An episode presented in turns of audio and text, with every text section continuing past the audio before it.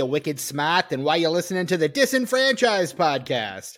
Where that podcast all about those franchises of one, those films that fancy themselves full-fledged franchises before falling flat on their face after the first film.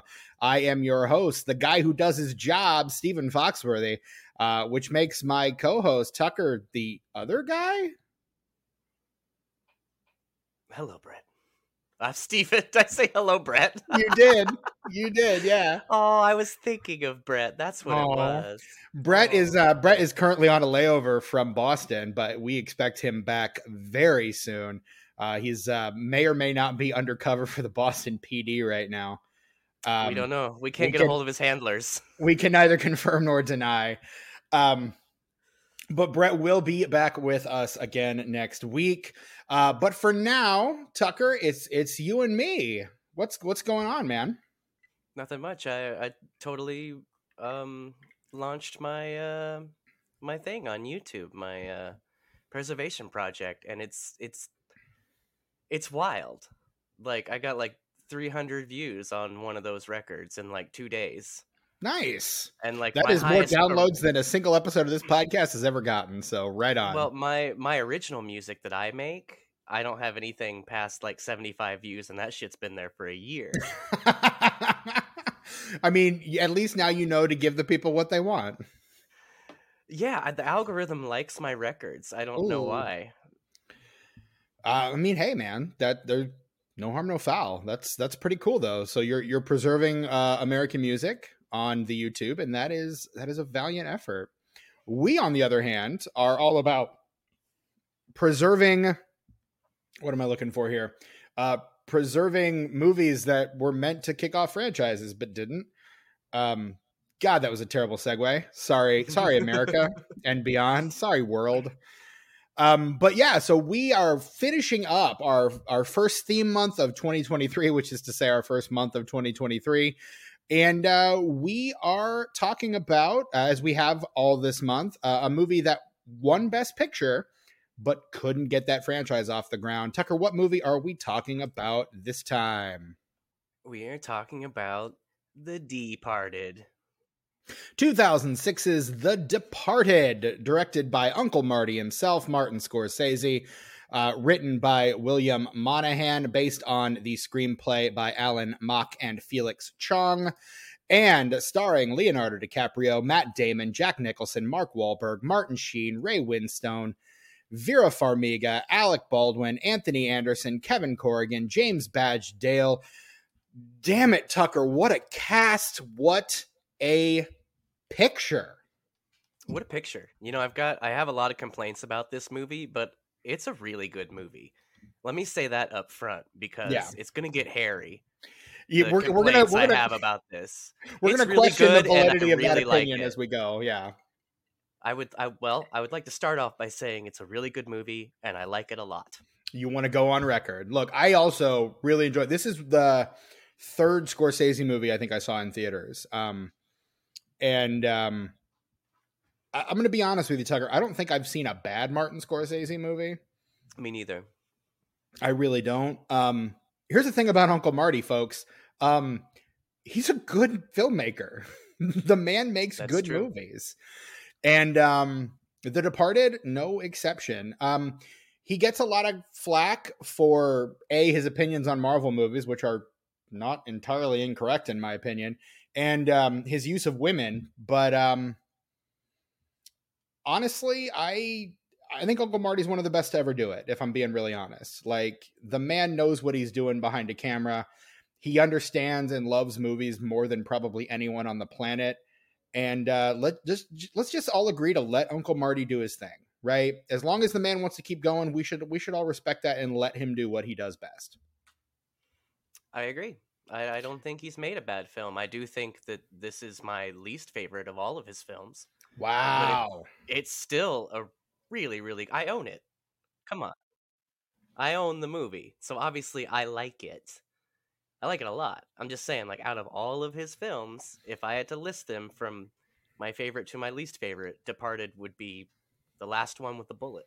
Wow, that's pretty. That's that's a pretty. It's a pretty wild take. But again, that also speaks to Uncle Marty's prowess as a as a filmmaker. So Well, you know, different strokes and all that. That's that's True. what's that's what's great about this world, Stevens. People be having different opinions about shit, you know.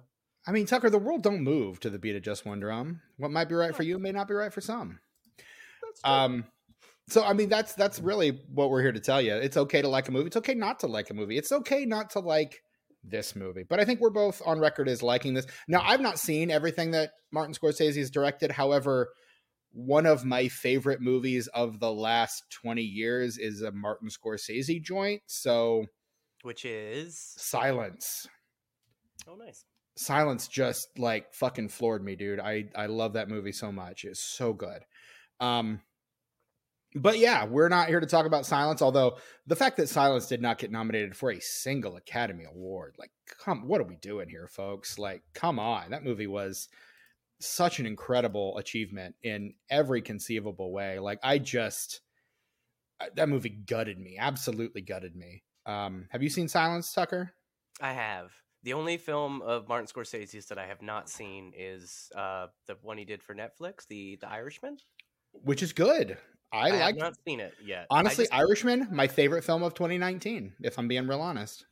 I might check it out. The uh, my friend Jimmy that I was living with at the time watched it, and he said it was amazing. Yeah. But I just I, I don't know. It's on my list. I just haven't gotten to it. Okay. Uh, I want to amend my earlier statement to stop the onslaught of tweets that are getting ready to come. Um, Silence was nominated for a single Academy Award, uh, Best Achievement in Cinematography, uh, which it did not Almost- it's win. far cry from this movie, which I find the cinematography in this film to be a bit uninspired. I mean, that's fair. Um, I I still had a lot of fun with it, but again, that's Me too. Still love to it. I feel like I'm gonna. I feel like I'm just gonna be saying things I don't like about it, and then immediately following it up with, "But I still love this movie." but I still love this movie. yeah. I just have issues with it. The- needle drops, like, are number one, they're so repetitive, and number two, I hate He that does- drop. I hate that Dropkick Murphys Irish punk like idiot bullshit music.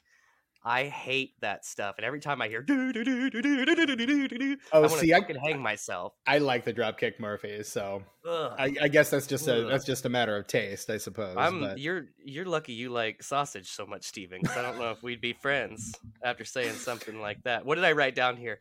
Um, Dropkick Murphys Irish punk is bullshit for posers. Is what I wrote in my notes here. Bullshit yeah. for so I, I assume you're more of a you're you're more of a Pogues fan. Um, I'm more of a the Jam fan. Okay, I'm more of like Sex Pistols kind of stuff. okay.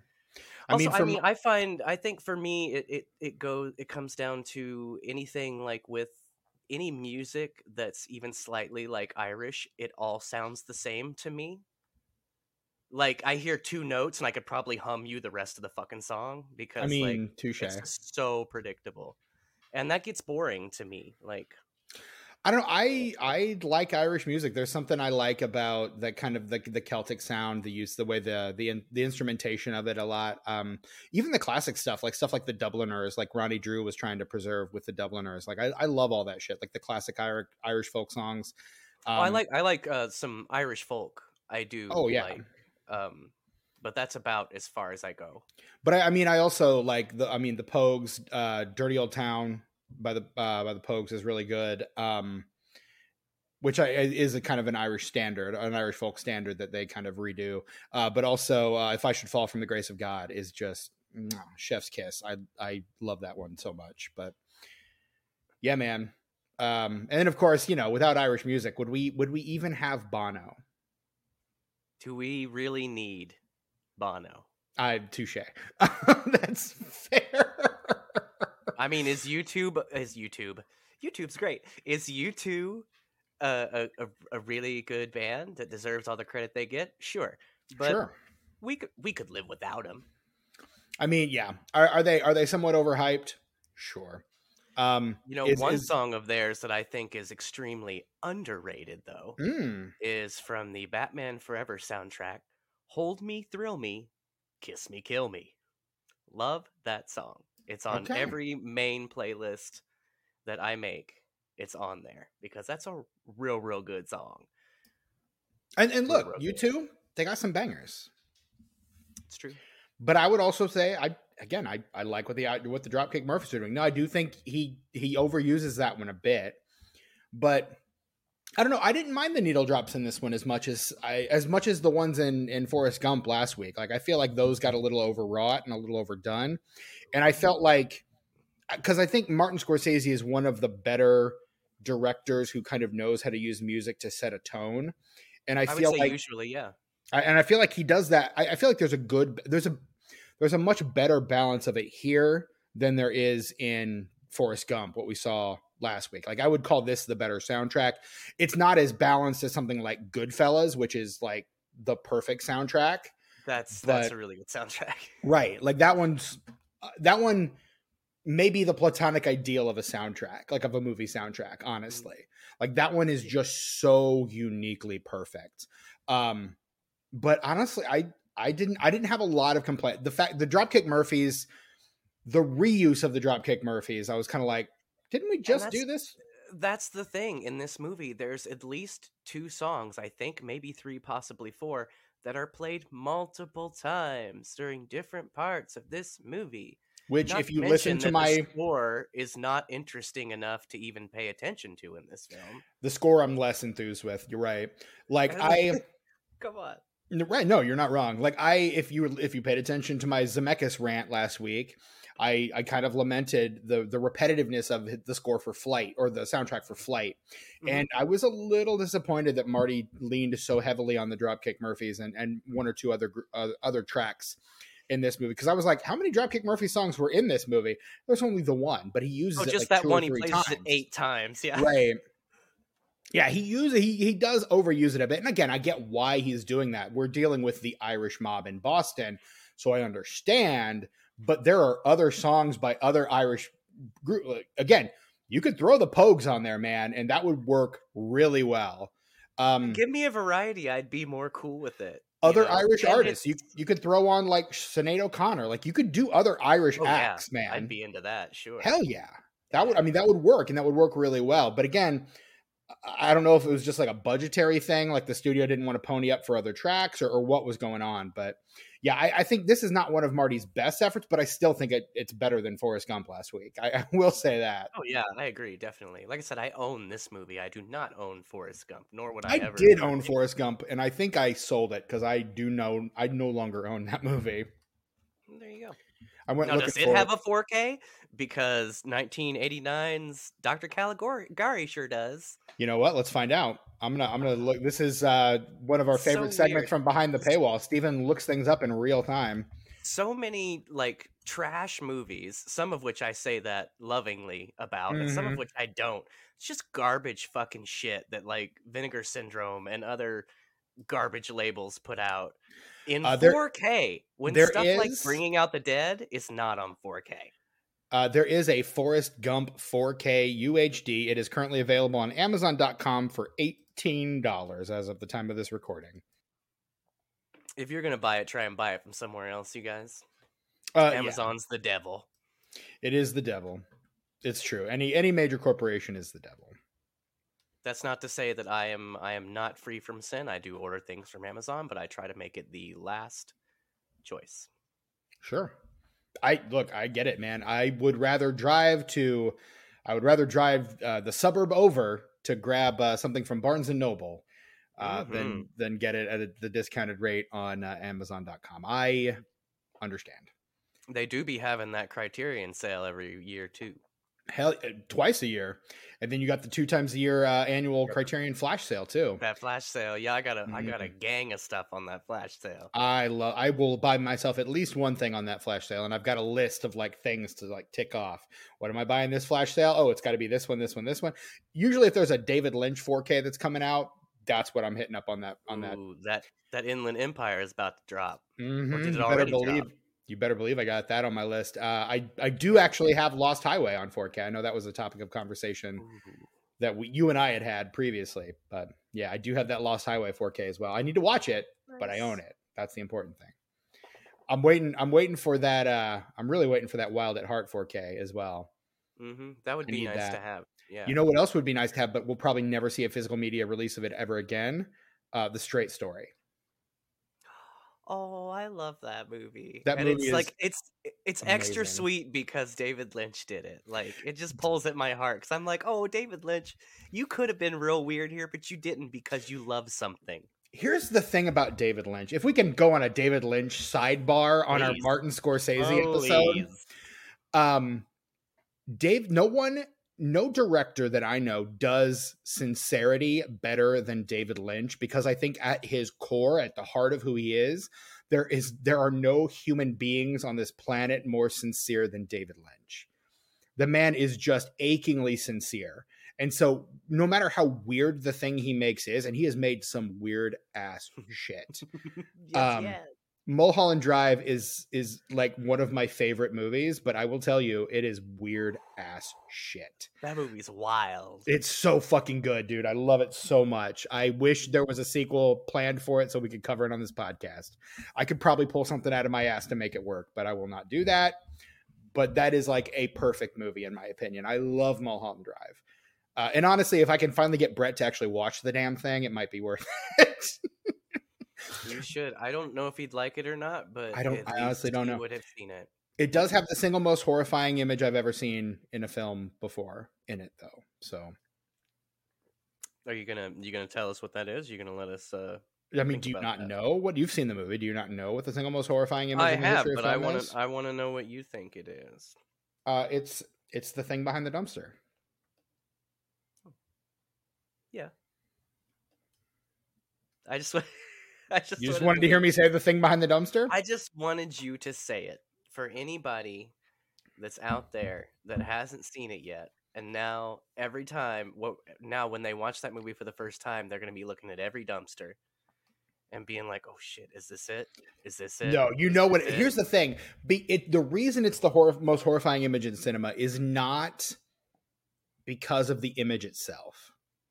The image itself is not particularly horrifying. It's the way that he builds up to it, Mhm. the way that he reveals it, and the way the actor responds to it. Like that scene is a masterclass in tension building, and there are, there are a handful of things I say that about. The movie, the William Friedkin movie Sorcerer, is another one. Just like these these master classes in tension. Um, but I think that scene is like encapsulated in a nutshell. And again, despite as, as weird as that scene is, what makes it work as well as it does is David Lynch's aching sincerity. Like he just knows how to film emotion incredibly well so that even if you have no idea what the hell you're watching, which is the case for about 95% of David Lynch's output, Yes. the one thing you cannot deny is that there is this this intense underlying sincerity behind all of it like you cannot doubt the fact that it is just so painstakingly achingly sincere Well, I, I think David Lynch um, was perfectly described, though they weren't talking about him, in Pootie Tang, when Trucky says, "We didn't always know what he was saying, but we always knew what he meant." mm-hmm And that's David Lynch for me. Like, I don't always know what the fuck is going on in a David Lynch movie. i almost get never do what's happening. Like, I, I When I- the themes are there, Mhm. and you you get a sense of stuff, and you're like, okay, this is confusing, but I kind of I kind of see where this is going. You know. when i watch a david lynch movie i don't go in trying to understand it i don't go in expecting a cohesive narrative i just i, I surrender myself to the experience of david lynch You got and to. that I think is the best way to watch a David Lynch film. There is we've covered one David Lynch film on this podcast, and there is one other David Lynch film we still have yet to cover. What Um, what did we cover? Well, what did you cover? I wasn't around then. What'd you cover? Dune. We covered Dune with our good friend Oh, Hope yeah. Lickner. Yeah, the sixty-hour episode I had to edit. I remember that. Yeah. I think that was before you were editing for us, but you were like you're three right, hours on right, Dune. right. Nope. Yeah, I remember. I remember putting that in the comments. I'm like, no thanks. Yeah, Love not you, for me. bye. Love you, but no. I'll, I'll I'll go ahead and play it so you get the download, but I'll go ahead and turn the volume down and walk That's away and do something did, else. yes. Yeah.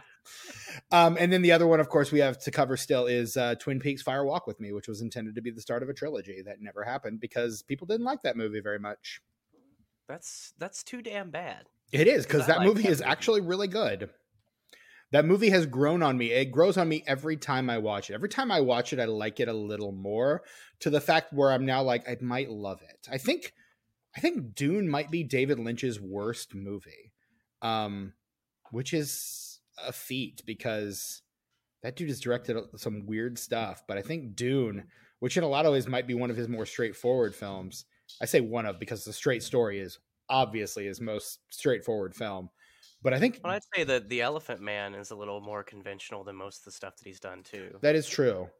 You know my favorite bit of trivia about the Elephant Man, which is really not even that much of trivia at this point, but um, produced by the great Mel Brooks. Yeah, the produced by the Mel Brooks. Yes, That's right. You don't like Mel Brooks. I don't like Mel Brooks. I don't think his stuff is funny. That is a fucking wild opinion, dude. The only two Mel Brooks, well, I'm sorry, the only three Mel Brooks movies that I can tolerate, emphasis on tolerate, Wow. is Young Frankenstein, Blazing Saddles, and Yep. Dracula Dead and Loving It. Those are the only ones. And I think for me, Dracula Dead and Loving It, it's because Homeboy from um, Ally McBeal and Ghostbusters 2, who plays Peter Redfield- MacNicol. Yeah, he's fantastic. He's hilarious in that movie. Is that Peter He is- MacNicol? No, I'm not. No, I'm not sure. Yes, it is. Is that his name? Okay. Um, I mean, you you're leaving out my favorite Mel Brooks movie What's Which that? Is the his first movie, the the producers. Oh, I can get behind the producers. I, I the, think the original 1964 producers. Yeah, I I think I I I like I actually do like that film. I always forget that he made that movie because it's not like stupid jokes you would tell with your friends in a several million dollar movie I'm sorry, 67. I said 64. It's like the rest of his movies. I don't I he just I don't understand how why people love Mel Brooks so much. And then like the the stuff that comes out uh, there was a time in the early 2000s the late 90s when the airplane dudes were doing a bunch of shitty fucking parodies Zaz. that yeah. are about about as funny as a Mel Brooks movie to me. It's the same kind of humor and it just goes right under my head. So for for you, I guess parody. It, the issue is parody. You don't like parody. But like I, I people will compare UHF to like a Mel Brooks movie, and I think UHF is funny as hell. It's one of the funniest movies I've ever seen. Hmm. I don't know. So maybe it's just the type of parody for you. Because honestly, like I don't think UHF. I love UHF. Don't get me wrong, but I wouldn't put UHF up against like Blazing Saddles or Young No. Frankenstein or. But UHF is better than every Mel Brooks Brooks movie combined times about a hundred respectfully in disagree. my eyes. Res- Respectfully, disagree. salute you for that opinion. Like That is a that is your opinion. It is a wrong opinion, but I I salute your right to have it, sir. it is it is wrong, but it is valid. It is. Cheers to you, Tink. We're we're toasting our beers to one another. That was a fun sidebar we did on two directors that I admire and one that you admire and one that you don't. Um, speaking of directors that we admire, Martin fucking Scorsese directed The Departed. Yeah, that's true. He did. What's your favorite Martin Scorsese movie, Tucker? My favorite Martin Scorsese movie. Um, thanks for asking. My favorite Martin Scorsese movie is Bringing Out the Dead because it's probably one of the greatest films of all time. Which I still have not seen. That's too bad for you, dude. I've heard it's really Cage. good. Like at at- his Nick Cageiest. Mm-hmm. You've got um John Goodman is up in that mug. Oh, I didn't know Um, John Goodman was in it. Oh, that makes me that- want to see it even more now. That Arquette gal that was in the Nightmare on Elm Street movie. Patricia? Uh, Patty Arquette. Yeah, she's in it. she was also in Lost Highway. hmm this is true. I think I could be wrong, but I'm pretty sure Billy Dee Williams is in it. My man Billy Dee, absolutely. I I'm do pretty sure. Loves me some right Billy Dee. Right? Again, this is us Googling things in real time. Everybody's favorite segment on this podcast. Well, Ving Um, Rhames is in it, but I was pretty sure. Ving Rhames, Dang. Tom Sizemore, Cliff Curtis. Um, Is that Ving Rhames? I feel stupid now. Billy Dee is not in it. I'm so sorry. Oh man, I, I I'm embarrassed for you.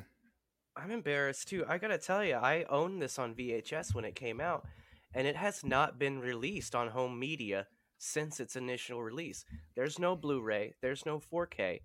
There's just the original DVD release and the VHS release. That's it. So uh, it was one of the VHSs that got destroyed in a flood, along with uh, probably about half of my DVD collection and most all of my VHS collection back then. I've since rebuilt both of those, not to where they were, but um, so bringing out the dead.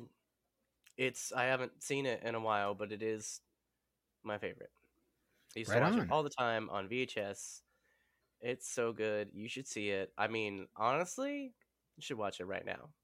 But we All gotta right. do this podcast. So when we're done, you start that start that up. Okay, all right. Yeah. And don't, don't worry, any- Gimme Shelter is in it, so don't worry. I mean, it is a Martin Scorsese movie, so you got to figure. Yeah. I mean, it's Um, a banger. Like if you're gonna pick a, if you're gonna pick a song to put in every one of your movies, that's it's a good one to choose. There are worse songs to put in all your movies. Absolutely. Um, since you asked Tucker, my favorite Martin Scorsese movie, I believe, and again, this changes from day to day, but at the current moment, it is uh, 2016 Silence. Um, Yeah, yeah. I friggin' love that film. Uh, that movie kind of rocked my world. Um, very close second would probably be Goodfellas, which again is, I think the movie Marty should have won his first Oscar for. Um, yeah, uh, there's so many. That's what I was saying about this movie is that it's a great movie, but as far as Martin Scorsese movies go, there's so many other movies that he's made that deserved an Oscar way more than this movie. Not saying this movie didn't deserve an Oscar. I'm just saying Right. there are so many more that came before it that deserved like every Oscar. let's let let me run through Marty's track record as a Academy Award nominee. He gets his very first nomination in 1981 for what I think is another absolutely incredible film, Raging Bull. Agreed. Um, he gets another one at the end of the decade for The Last Temptation of Christ in 89, a movie I've not seen too. but need to. It's on my it's, Underappreciated. People don't talk about it enough. that's what I've heard. And honestly, I really do want to watch that because I just love the idea of lifelong Catholic Marty Scorsese directing one of the one of the most divisive Jesus epics of all time. Like oh I man, I honestly one- once you see it, we have to do a Christianity corner on it because Hell it's gonna yes. blow your brain off, dude. you know what? Let's fucking plan a, a Christianity corner for Last Temptation of Christ. Let's just let's just put it on the books right now. February, Christianity corner, Last Temptation of Christ. Let's put it on the books. Sure. I I'm need an it. excuse. I need an excuse to watch more Uncle Marty movies. Um, ninety one, Goodfellas. I would again. If he doesn't win for Raging Bull, he should have won for Goodfellas. Do you know who wins the Best Director and Best Picture Oscar in 1991 instead of Martin Scorsese? I do not. One of my least favorite director actors in existence, Kevin Costner for Dances with Wolves.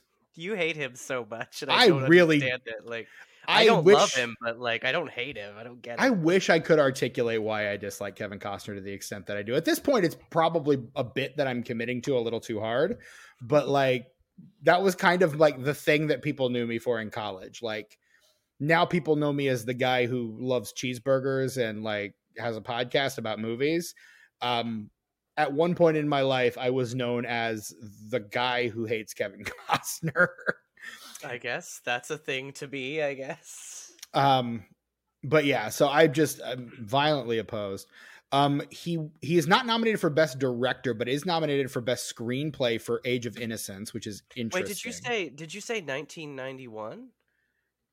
That for for the 1990 year? The Oscars in okay. '91 for the 1990 film year. Okay, I was gonna say because his second best film ever came out in '91. which is which is Cape Fear. Best performance by Robert De Niro ever. I actually did see Cape Fear for the first time last year, and Oh my god! it is it is the first of Marty's two remakes. This being the second, The Departed being the second. Uh, P.S. but- the original is really good too. Check it out if you're into film noir. The original Uh, Cape Fear is amazing. Robert Mitchum is in it. It's real, real good. He appears original- in the remake too. I was gonna say both of the original stars of the remake of the original are in the remake, both Robert Mitchum and Gregory Peck. Yep. And the Gregory Peck is plays an Artemis or plays a plays an Atticus Finch style lawyer, or I guess maybe not quite Atticus Finch style, but plays a lawyer in the in the remake, and Robert Mitchum is a cop. Uh, interestingly enough, so yeah, it's good stuff, Dude, Cape um, Fear, man. Ooh, that's a- right? that's whew, that's one of those movies that just it I, it gets me all bothered, man, while I'm watching Ooh. it. Not bothered in like a sexual manner, but like it just really whew, it gets It's not a comfortable like, movie no, at all. Wow. It's like I watched so, it, like, I watched it with my girlfriend for the first time. Like I was just like, "Hey, let's watch Cape Fear," and she was like, "Okay." and so we just watched it together and and she was like i have some issues and i was like you I are have right to take a have shower. those. Like I'm gonna go take three showers right now, ironically as soon as the movie was over she did take a shower um like, like you do. Like you do I always do when it's over. um he doesn't it, it takes almost a decade for him to get nominated again best director in 2003 for gangs of new york which i stand for gangs of new york i love that movie That's good. Um, it's real, real good. It's, yeah. it's towards the bottom of my list too, but it's like I still fucking love it. You know? still still really good um he gets nominated again in 2005 for the aviator uh the first marty scorsese movie that i ever saw in theaters was the aviator uh, and then gets nominated again in 07 uh, where he wins for the departed. The deep arted. the deep deep arted. Um and then he is nominated again for hugo in 2012 um and then in uh 2014 for the wolf of wall street and in 2020 for the irishman. After that it pretty much seems like anytime marty directs a movie they're nominating him. But there was uh i Wall mean Street being a really good, very disgusting movie that I never want to see again. Wolf of Wall Street was one of those like I don't know why this movie exists when he already directed Casino. Like Casino is Yeah, the no, better yeah. version of Wolf of Wall Street in my opinion. I don't know. I think I think um, Casino, even though the characters are straight up bad dudes, Mm. like I can not so much empathize with them, but it doesn't make me like feel gross to watch them. Whereas like Wolf of Wall Street, like every scene in that movie just makes me feel gross. I'm like, it these people are disgusting. it like, glorifies it, it glorifies the worst of humanity, I think, in a Mhm. weird, weird way. Uh, and maybe I think that might be the point that Marty is making. I could be wrong, No but I think no doubt. I, I think that's that's kind of what he's trying to get across. But yeah, he he leaves you with that kind of ooky feeling that yeah. But again, I think he does that because again, we just said he does that really well with Cape Fear. Um, I think that's something that he is uniquely suited to do. Agreed. Uh, second favorite Martin Scorsese film, uh, underappreciated classic. Hopefully, future episode of Unenfranchised, The Color of Money. which I was about to mention, uh, which I, I would have mentioned later in the episode. The reason, part of the reason why The Departed doesn't get the sequel that they they wrote a sequel, it revolved around Mark Wahlberg's character, Mhm. uh, aka the guy who lives at the end of the movie, He is the Um, boy who lived, the boy who lived, come to the die, boy from Um, Southie who lived. Yeah. He lends this movie such. Can I just let's let's do a Mark Wahlberg Let's talk sidebar about real Mark quick. Wahlberg. Yes, please. he is nominated for an Oscar for, or I think was he nominated for this movie or was it's not? See, now I'm not sure. Um, I don't know, but he deserved it because I'm pretty sure they didn't even give him a script. They were just like, "Hey, Mark Wahlberg, come in here and just talk to some people like you normally would in real life." He does get nominated. He is the one nomination this film gets that doesn't result in a win. Um, it wins Best Picture, it wins Best Director, it wins Best Adapted Screenplay, and it wins Best Film Editing. Uh, it, the only thing it was nominated for that it doesn't win is Best Supporting Actor, Mark Wahlberg. Um, which is a crying fucking shit. I'm gonna now. I want to know who won that year. and I don't even. I I like as a person Not a fan of Mark Wahlberg. Oh As no, an as a human being, he a is uh, fan. he's like, I despicable. think- My two favorite performances by him are in this film Mhm. because wow, I hate him so Right? much, like in the best possible way. He is I hate him so much. Oh my god, yeah, he is. He's so terrible in this movie. And then uh, the second best Mark Wahlberg performance is Fear with Alicia Silverstone. Which I have not he is- seen. Fucking psychotic in that movie. The movie itself, not that great. Mark Wahlberg, unfucking hinged. You almost wonder if he was really acting in that movie. Oh, it's crazy. It's not like he has a history of like assaulting people, especially minorities. Hmm. Hmm. Hmm. Hmm. Hmm. And if you're listening to this and going, "What the fuck are they talking about?" Uh, there's a little thing called Google. Uh, type in man. Mark Just go straight to Wahlberg assault, and I'm sure you'll find everything you need to know about Mark Wahlberg as a human being. Uh, but you know, who better to welcome the Pope to America than Mark fucking Wahlberg? Really, when you think about Yeah. it, I will say. I will say, his brother does cook a mean cheeseburger. I will, I will say that. Donnie, I'm into Donnie Wahlberg. I've been, I've been. Oh, down no, with not Donnie, the other one. On the block. The other one, the the, the one that's actually a chef, uh, Oh, who I like started Donnie Wahlberg, Wahlburgers. though. Oh, he's in this movie, isn't he? Who Donnie? No, Or- the the other brother. The Wahlburgers guy? Uh, look- it's Paul. It's it's Paul. There's another- Paul. Is there another Wahlberg in this movie? There is. Look at the cast right now. Stare at it with your eyes, Steven. Look at that right there. Well, I'm I'm Robert not there yet. Wahlberg as Lazio, FBI. Okay, Robert Wahlberg is um another brother, but it is not the. Golly, how many they are? They like the Jacksons in this? There's bitch? How many five. There's kids- oh five Wahlberg God. brothers. They could have the Wahlberg Five. there's Marky Mark and his Funky Bunch. He's Uh, like, he's like, hey, ABC one two three, say hi to your mother for me. Say hi to your mother for me. Uh, there's uh, so there's Mark Marky Mark himself. There's uh, Donnie, new kid on the block, uh, Wahlberg. There's Paul, I own Wahlburgers, Wahlberg. Uh, there's Bobby. Um, I, I appear in movies my brother doesn't want to. Wahlberg. Bobby, I was in The Departed. Wahlberg. He was also apparently in Mystic River and a movie called you're not you're never gonna believe this a movie called Southie. What? No way. Right? We have some Uh, Casey then- Affleck in that bitch too. Like, Mm, let's get them Well- all in there. Like, I mean, he's also in Gone Baby Gone with Casey Affleck, so there is that.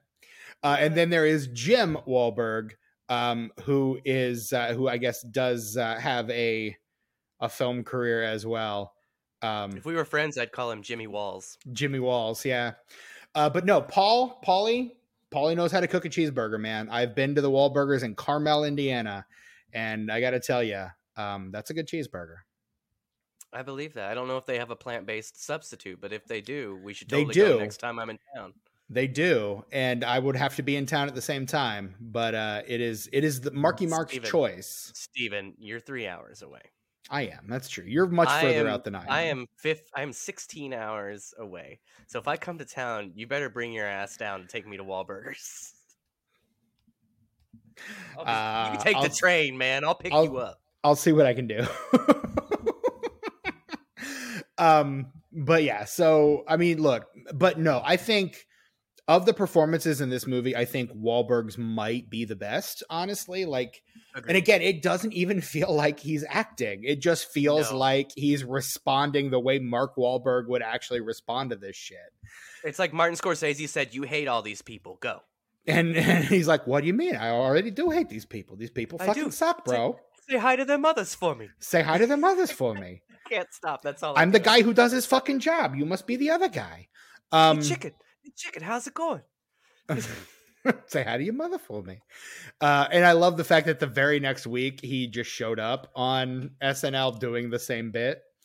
Um, yes. Good stuff. And when Josh Brolin, who was guesting that week, like walked by, he's like, "Say hi to your mother for me, and your stepmother," because his stepmother at the time was Barbra Streisand.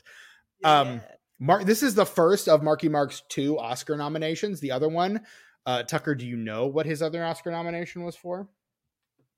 Uh, I'm thinking, and at the moment, I don't have a guess. But I'm gonna feel stupid when you say it. I'm sure of it. Uh, the Fighter, the film for which Christian Bale won his Oscar, and Melissa Leo won her Oscar. They nominated Marky Mark for one, and he didn't get it. That's too bad. Is it? I don't know. If he was going to win for one, I wish he would have won for this one. Uh, instead, Alan Arkin won his career Oscar for Little Miss Sunshine. Which is not even remotely his best film. No, Not even close. nope, not even a little bit. Uh, but what are you gonna do? Um, but you know, um, look, man, just fucking The Departed. I think is this. Let me ask you this, Tucker. Mm-hmm. Is The Departed the last great Jack Nicholson role? Well, it's funny you ask that, Stephen. Is it? because I think that there was an obvious and much better choice for this role.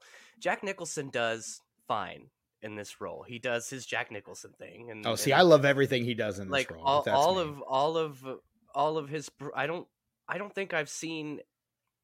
I don't think I've seen a bad Jack Nicholson performance.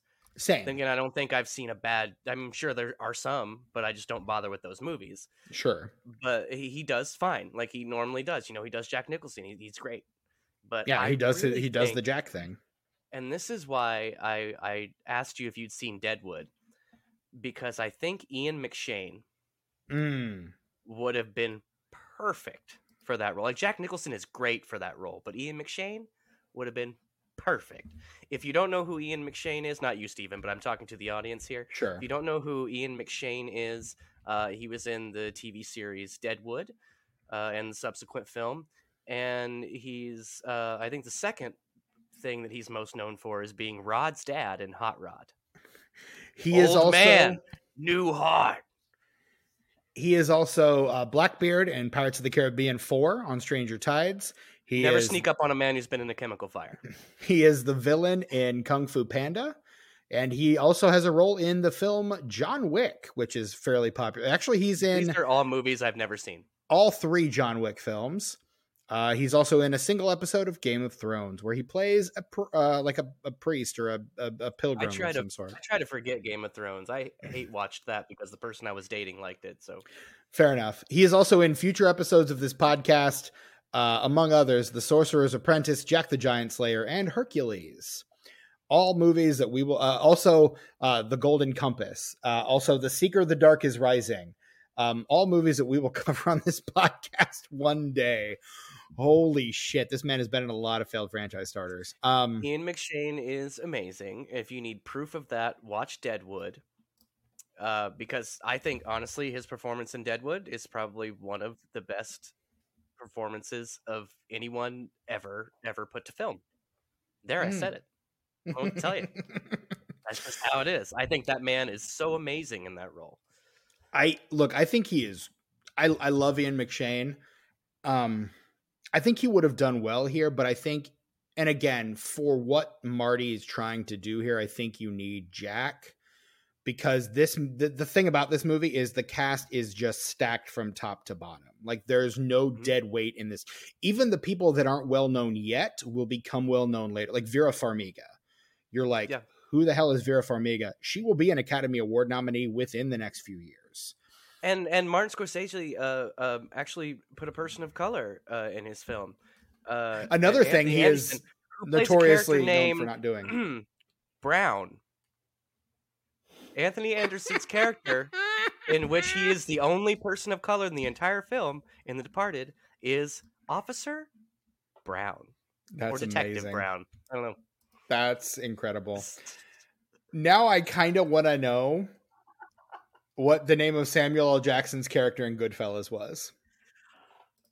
I would guess, but taken out of context, I would probably sound racist. Very likely. Well, I'm going to look right now. I've got the cast list for uh, Goodfellas pulled up. Uh, Samuel L. Jackson plays a character named Stacks Edwards. That's surprisingly tame. So not as racist as some might think. Um, Not brown. not brown.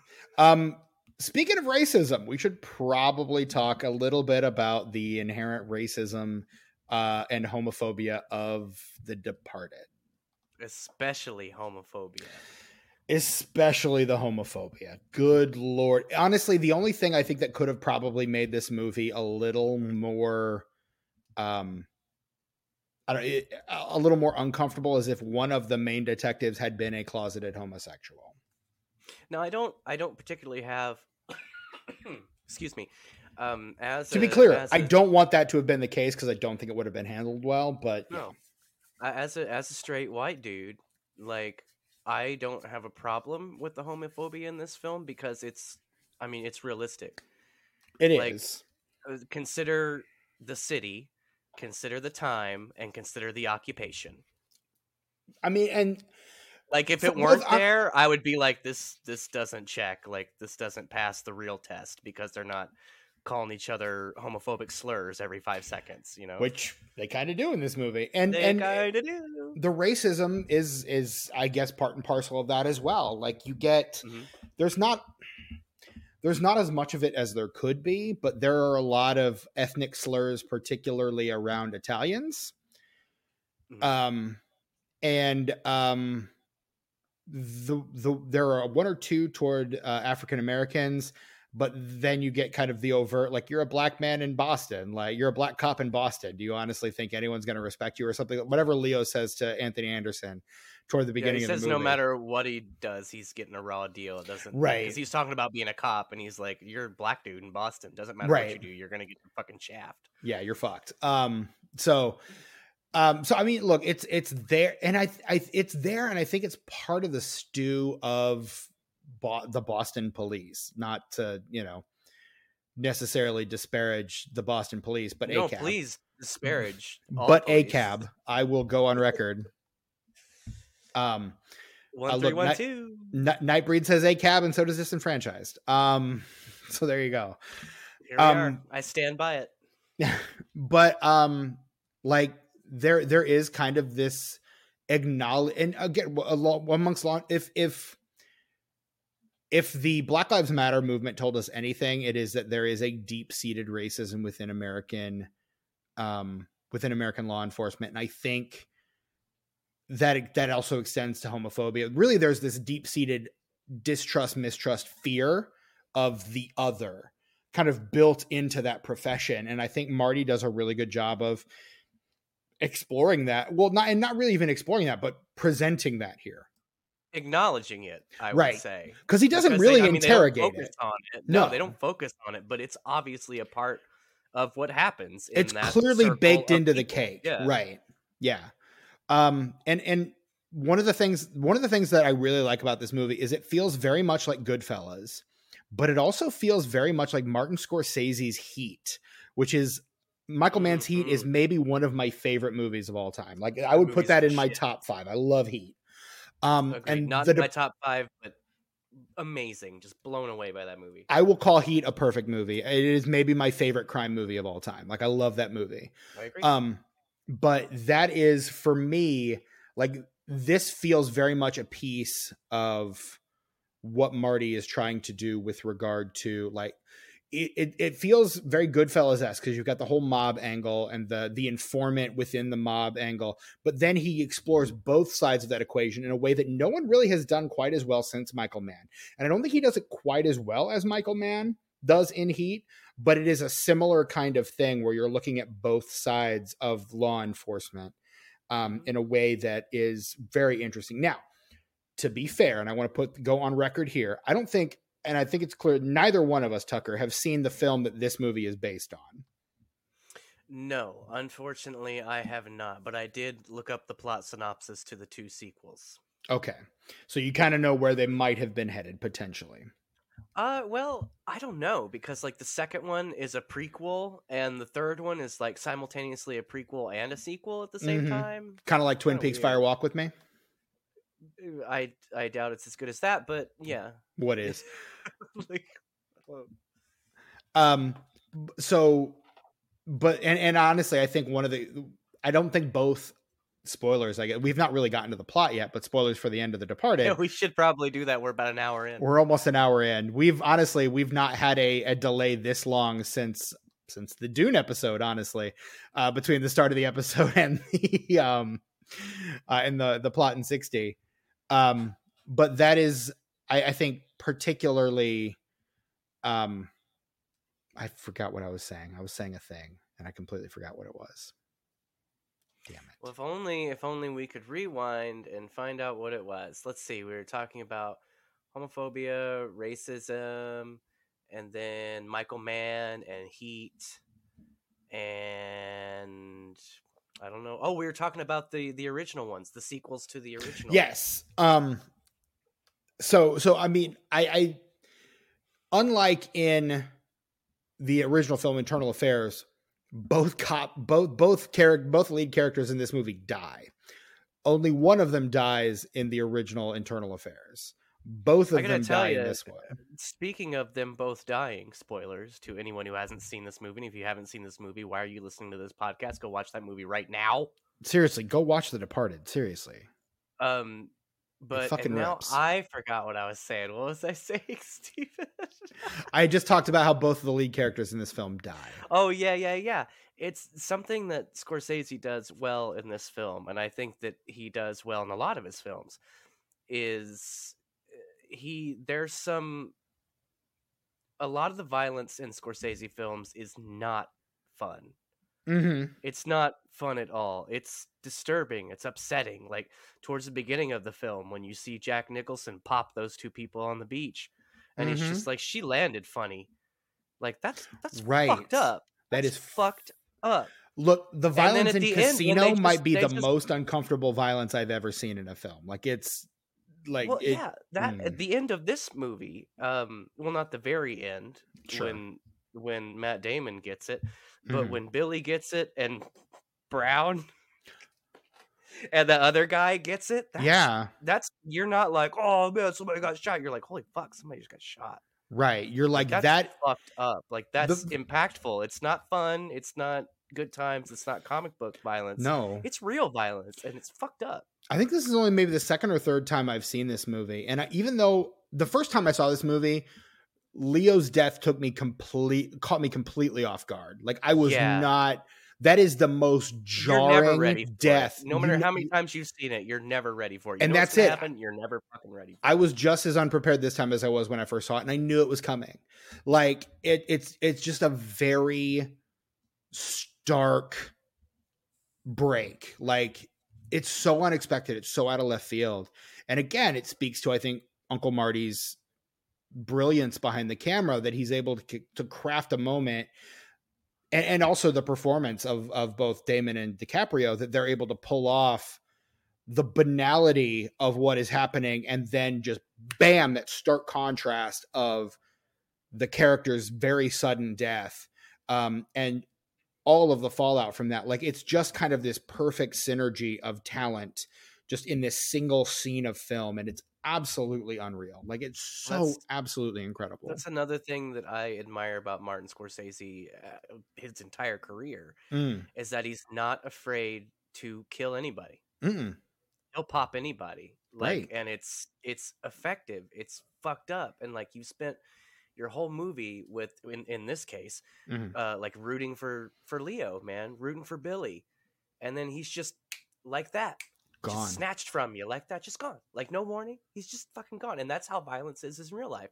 Mhm. It's abrupt, it's disgusting, and it fucking sucks. Mhm. And that's something that Martin Scorsese is very good at portraying. Yeah, I think he depicts it probably better than most filmmakers, honestly. Like I said, the the violence in Casino might be some of the most disturbing violence I've ever seen on film. Mhm. Um, like the scene with the vice and the dude's head, like I just I can't. Like it's just it's That's- fucked. That's how I judge a person is by how they react to those kind of violent scenes in Mhm. movies. Because if somebody's watching The Departed or like you said, um, Casino, and and they think that shit's funny, we're we're probably not going to be friends. No. Now there is some funny violence. I'm all into cartoon violence. I love slasher movies. I love horror films. Tarantino like violence. has made a career out of cartoonish violence. and it's great. It's fun. It's good times. But, But, the way Marty does it, if you think that shit's funny, there's something wrong with you. it's a very different it's a very different depiction um and and there are guys who do the the the, the cartoonish violence well i think tarantino does it well i think verhoeven does it pretty well Uh, Verhoeven kind of tries to ride the line between cartoonish and reality. Like he's like, Well, I'm he the only one to- who depicts it is. It's, it's just he violence. wants to he wants to make a cartoon with really heavy social commentary, and he's really good at it. He is. RoboCop Really, is a really good at it. masterpiece. Agreed. Um, let let's just let's just. I have the Criterion DVD of Also RoboCop, and it's great. A lesser extent, Starship Troopers. Uh, I also do enjoy Starship Troopers. Um, The effects have not aged well, but other than Nope. that, love it. other than that, very honestly, the performances aren't great either. But I love the movie in spite of all that. It fits. It fits the film. Like, It does. I'm glad the performances aren't great. If they were, then it wouldn't be as good of a film. Honestly, honestly you're you're you're onto something there like it is what it is and that's why it's as good as it is um the perfect storm. exactly but yeah no i mean uncle marty is doing um is doing violence in a way that i don't think anyone else is. And that Well, I'd say few, but yeah, few yeah right right. Very few are. But i think he's he's probably one of the best known doing it the like the scene well you haven't seen it yet but there's a scene in the irishman uh where i don't know that i'm spoiling anything telling saying this but a character gets curb stomped and it's de- it's pretty clearly depicted and it is Ooh. Disturbing know that that adds another couple years to me putting off watching that movie. look i no, I The Irishman is not a perfect film by any stretch of the imagination, but it is a very good film, and it it, it feels like Marty's final word on the gangster genre. I don't know if he'll ever go back to it, but it feels like a good final chapter to the the the the magnum opus of his career, filled with kind of these that that he started with Mean Streets, kind of these kind of gangster, unsavory character films. Um, leading up like through the departed the departed would definitely be one of those uh leading up through uh through, through the irishman i think the irishman is a very good kind of way to bookend that that a career that has kind of focused on that more or Yeah. less consistently I do need to watch it because it is like I think it's the only I think it's the only Scorsese film that I haven't seen. what what are your thoughts on kundun I obviously haven't seen that one either. okay so you've got a couple What's- more to get that through one? How I do mean- I not know about this? you don't know kundun No. dude I know Mean Streets, I know Taxi Driver, I know Goodfellas, I know Casino. Um I mean, look, let's let's let's take a let's take a little Uncle Marty detour right now. Let's let's talk Yes, the man's please. filmography because Uh, before before we do, because this is going to be a long segment about this, and I don't Mhm. want to forget this. I think um, some filmmakers that are really good at doing both, even in the same film, having cartoonish violence and very gritty, depressing, awful, you don't want to look at it violence, are the Coen brothers. agreed. They will do that shit in the same movie. You'll be the laughing same at one death movie, and yep. fucking like trying to breathe during another one. You know, That's what makes Blood Simple so perfect in my mind. Like that Oh that my God. right? Mm. Miller's Crossing as well. Um, so good. Um, so his first film, 1967's "Who's That Knocking at My Door," which I have seen. Um, uh, Boxcar Bertha, which he makes for Roger Corman in '72. the following I year, he does that one. Mean Streets. Which is great. I think Alice doesn't live here anymore in '74. was that that was a TV film though, wasn't it? No, that was uh that was the now they did do the the TV series Alice was kind of a TV adaptation that played into the comedy more than the I'm actual. thinking of Don't drama. Ask Alice. there. Yeah, that that was a TV film. That's a different thing. totally different thing. Totally different thing. Very different thing. Uh, Taxi Driver in '76, New York, New York in '77. Good, Last good, yeah. uh, Last Waltz, I guess, is a documentary in '78 With the band, man. with the band. Uh, Everybody loves the band. Up on Cripple Creek. Sorry, please continue. Yep. Uh, Raging Bull in 1980. Uh, King of Comedy, which I love in 82. Yeah. Another That's- one I love in 85, After Hours. So fucking good. Uh, the Color of Money, probably coming soon to an episode of Unenfranchised near you. Gosh, I hope so. Everybody needs to watch The Hustler and The Color of Money. I've seen The Hustler. I have yet to see The Color of Money. I should probably do a double feature on that someday. You know, it's on my Vudu, Steven. I will log you right in. Hells yeah. Uh, 88, The Last Temptation of Christ. Uh, 1990, Goodfellas. 91, the aforementioned Cape Fear.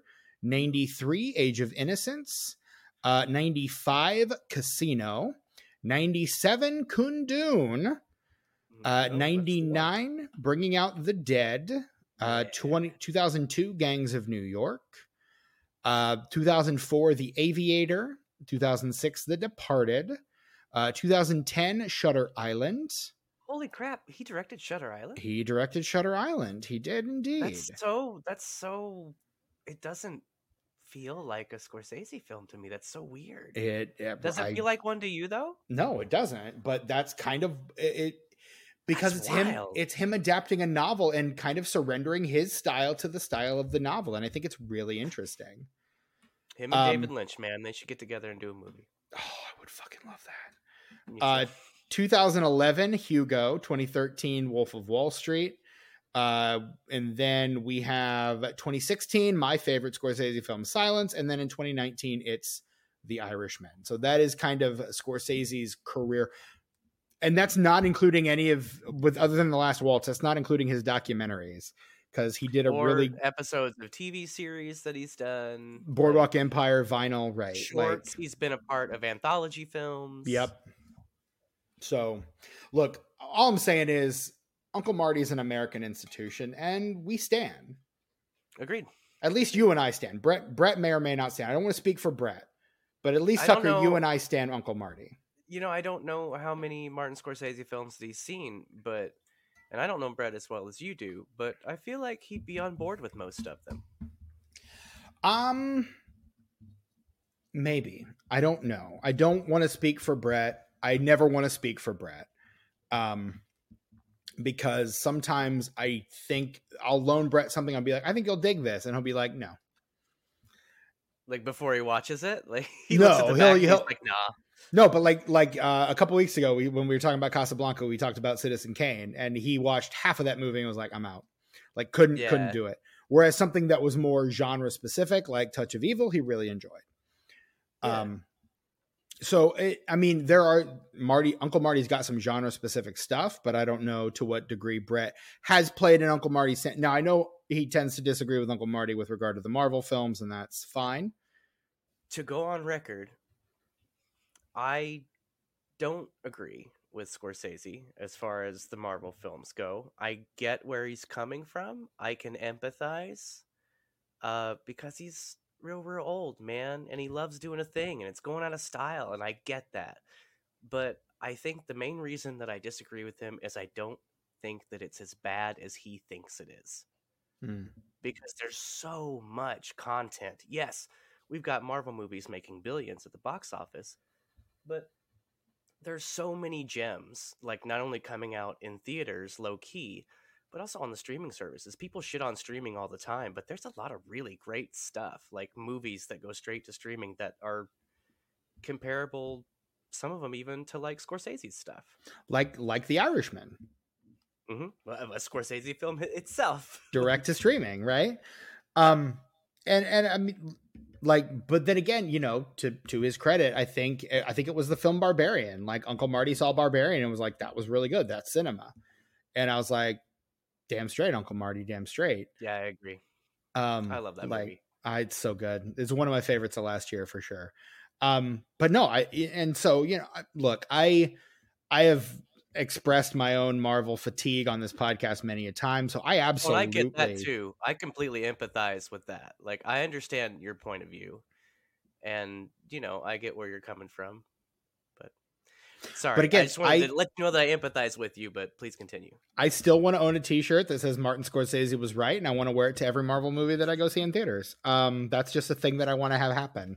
Well, I don't know if you're seeing the movie in theaters, people might think that you're you're being silly because you know you're you're going. To I'm not going to be seeing it opening night, but here's the thing: like, I saw Thor: Love and Thunder. Like, I usually do. I saw Thor: I Love Disney and Thunder. Plus. Come on. In I do. I saw Thor: Love and Thunder in theaters, and I was so underwhelmed by that. Like, I just kind of was That's- like, I don't need. I can dip out on these. Like, I, I unless it's something I feel really strongly about.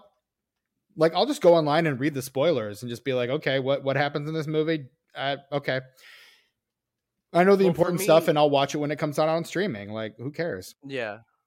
For me, I thought Love and Thunder was one of those movies, like I mentioned, maybe last episode of the episode before.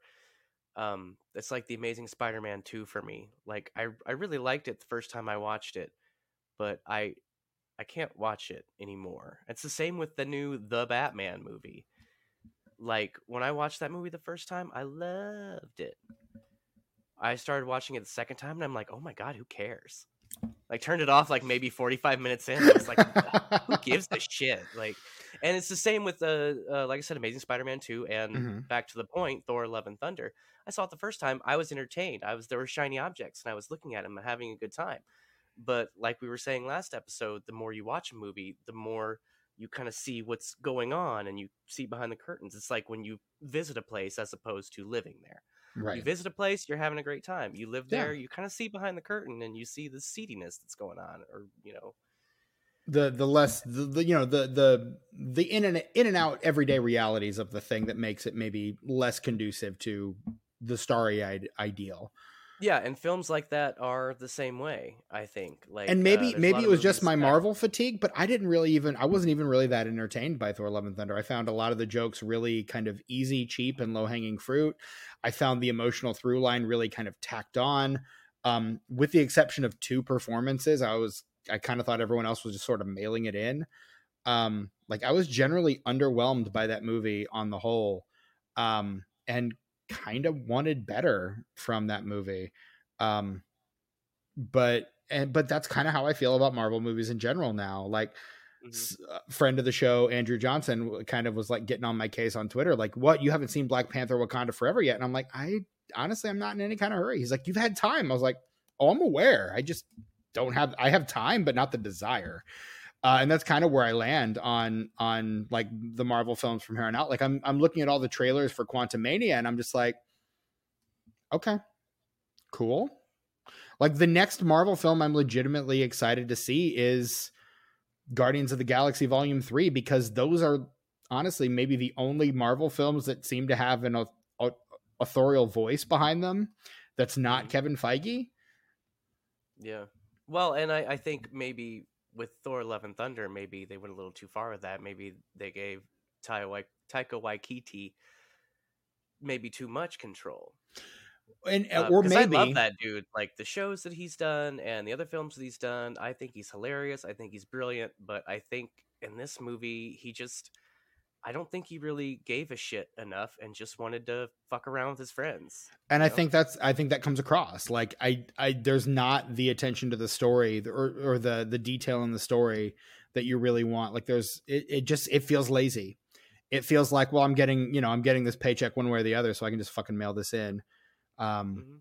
you know it, it it doesn't feel like he really cares like this is this is this is his one for them and it's not even a particularly good one for them and honestly this might be the last time that he and marvel work together and it's see that seems pretty I'd pretty possible I'd be okay with that because I I do like his original ideas. i still haven't seen jojo rabbit That's too um bad. It's really really good and you would love it.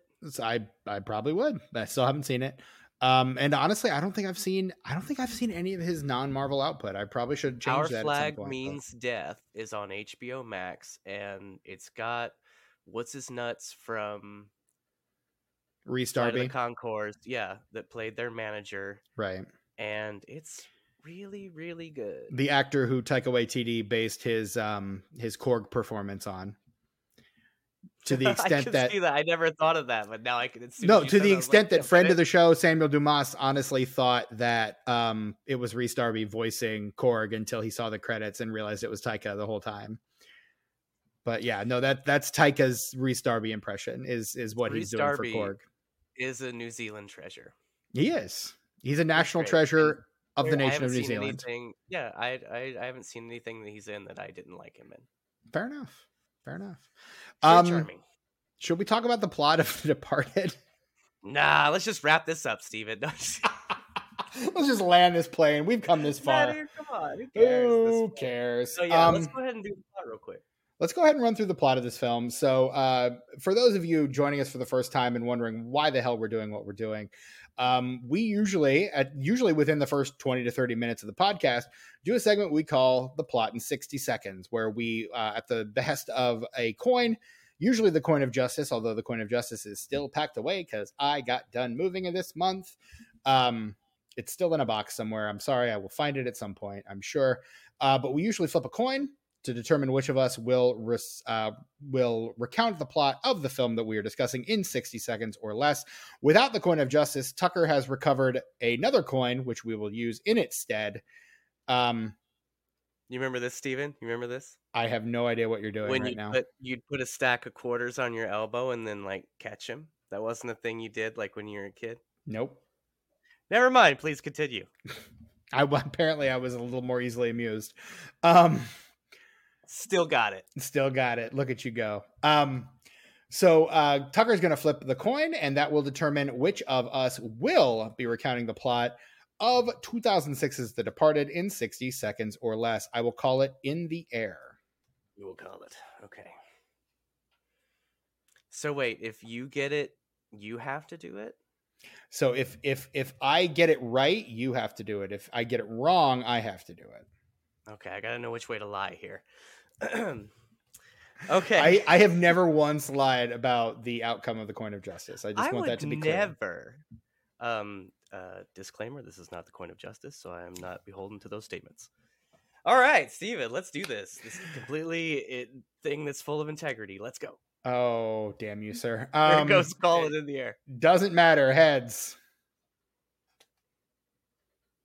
As you can see, as proof, I it is Actually- tails. Ah, fuck. All right. Well, then let's do this. Okay. I am so I'm so relieved. I bet you are. All right. So go ahead and put 60 seconds on the clock for me then. All right.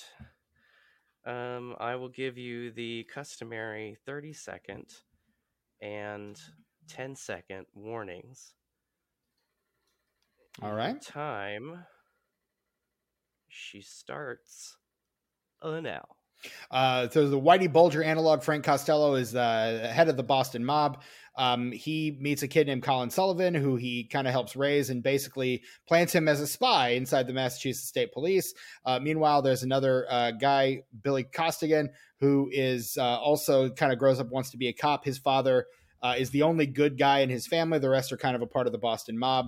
Uh, he is ta- tasked by the state police to be a informant within uh, Costello's mob. So you've got a cop inside Costello's mob and a mobster inside of the 30 uh, seconds. police department. Um, there's uh, there's a, a- an FBI or I'm sorry, the FBI is involved. Basically, the cops are trying to get uh, into Costello's crew. There's microprocessors. Costello is apparently an FBI informant.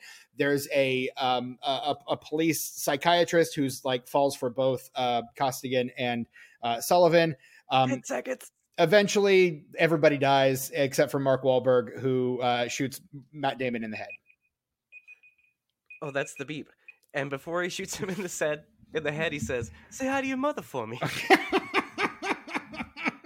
I wish that would just really cap that film. that off, would I really make what. that incredible. I don't know why the "Say Hi to Your Mother" for me became the thing that Andy Samberg's Mark Wahlberg either. said, but I kind of love But that it it fits. is. It fits. It does well, remarkably well.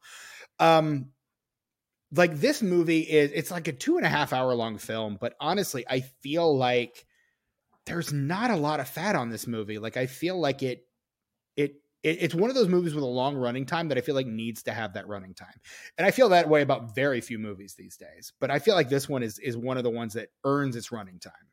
Well, there aren't a lot of movies that don't move the plot forward in every scene.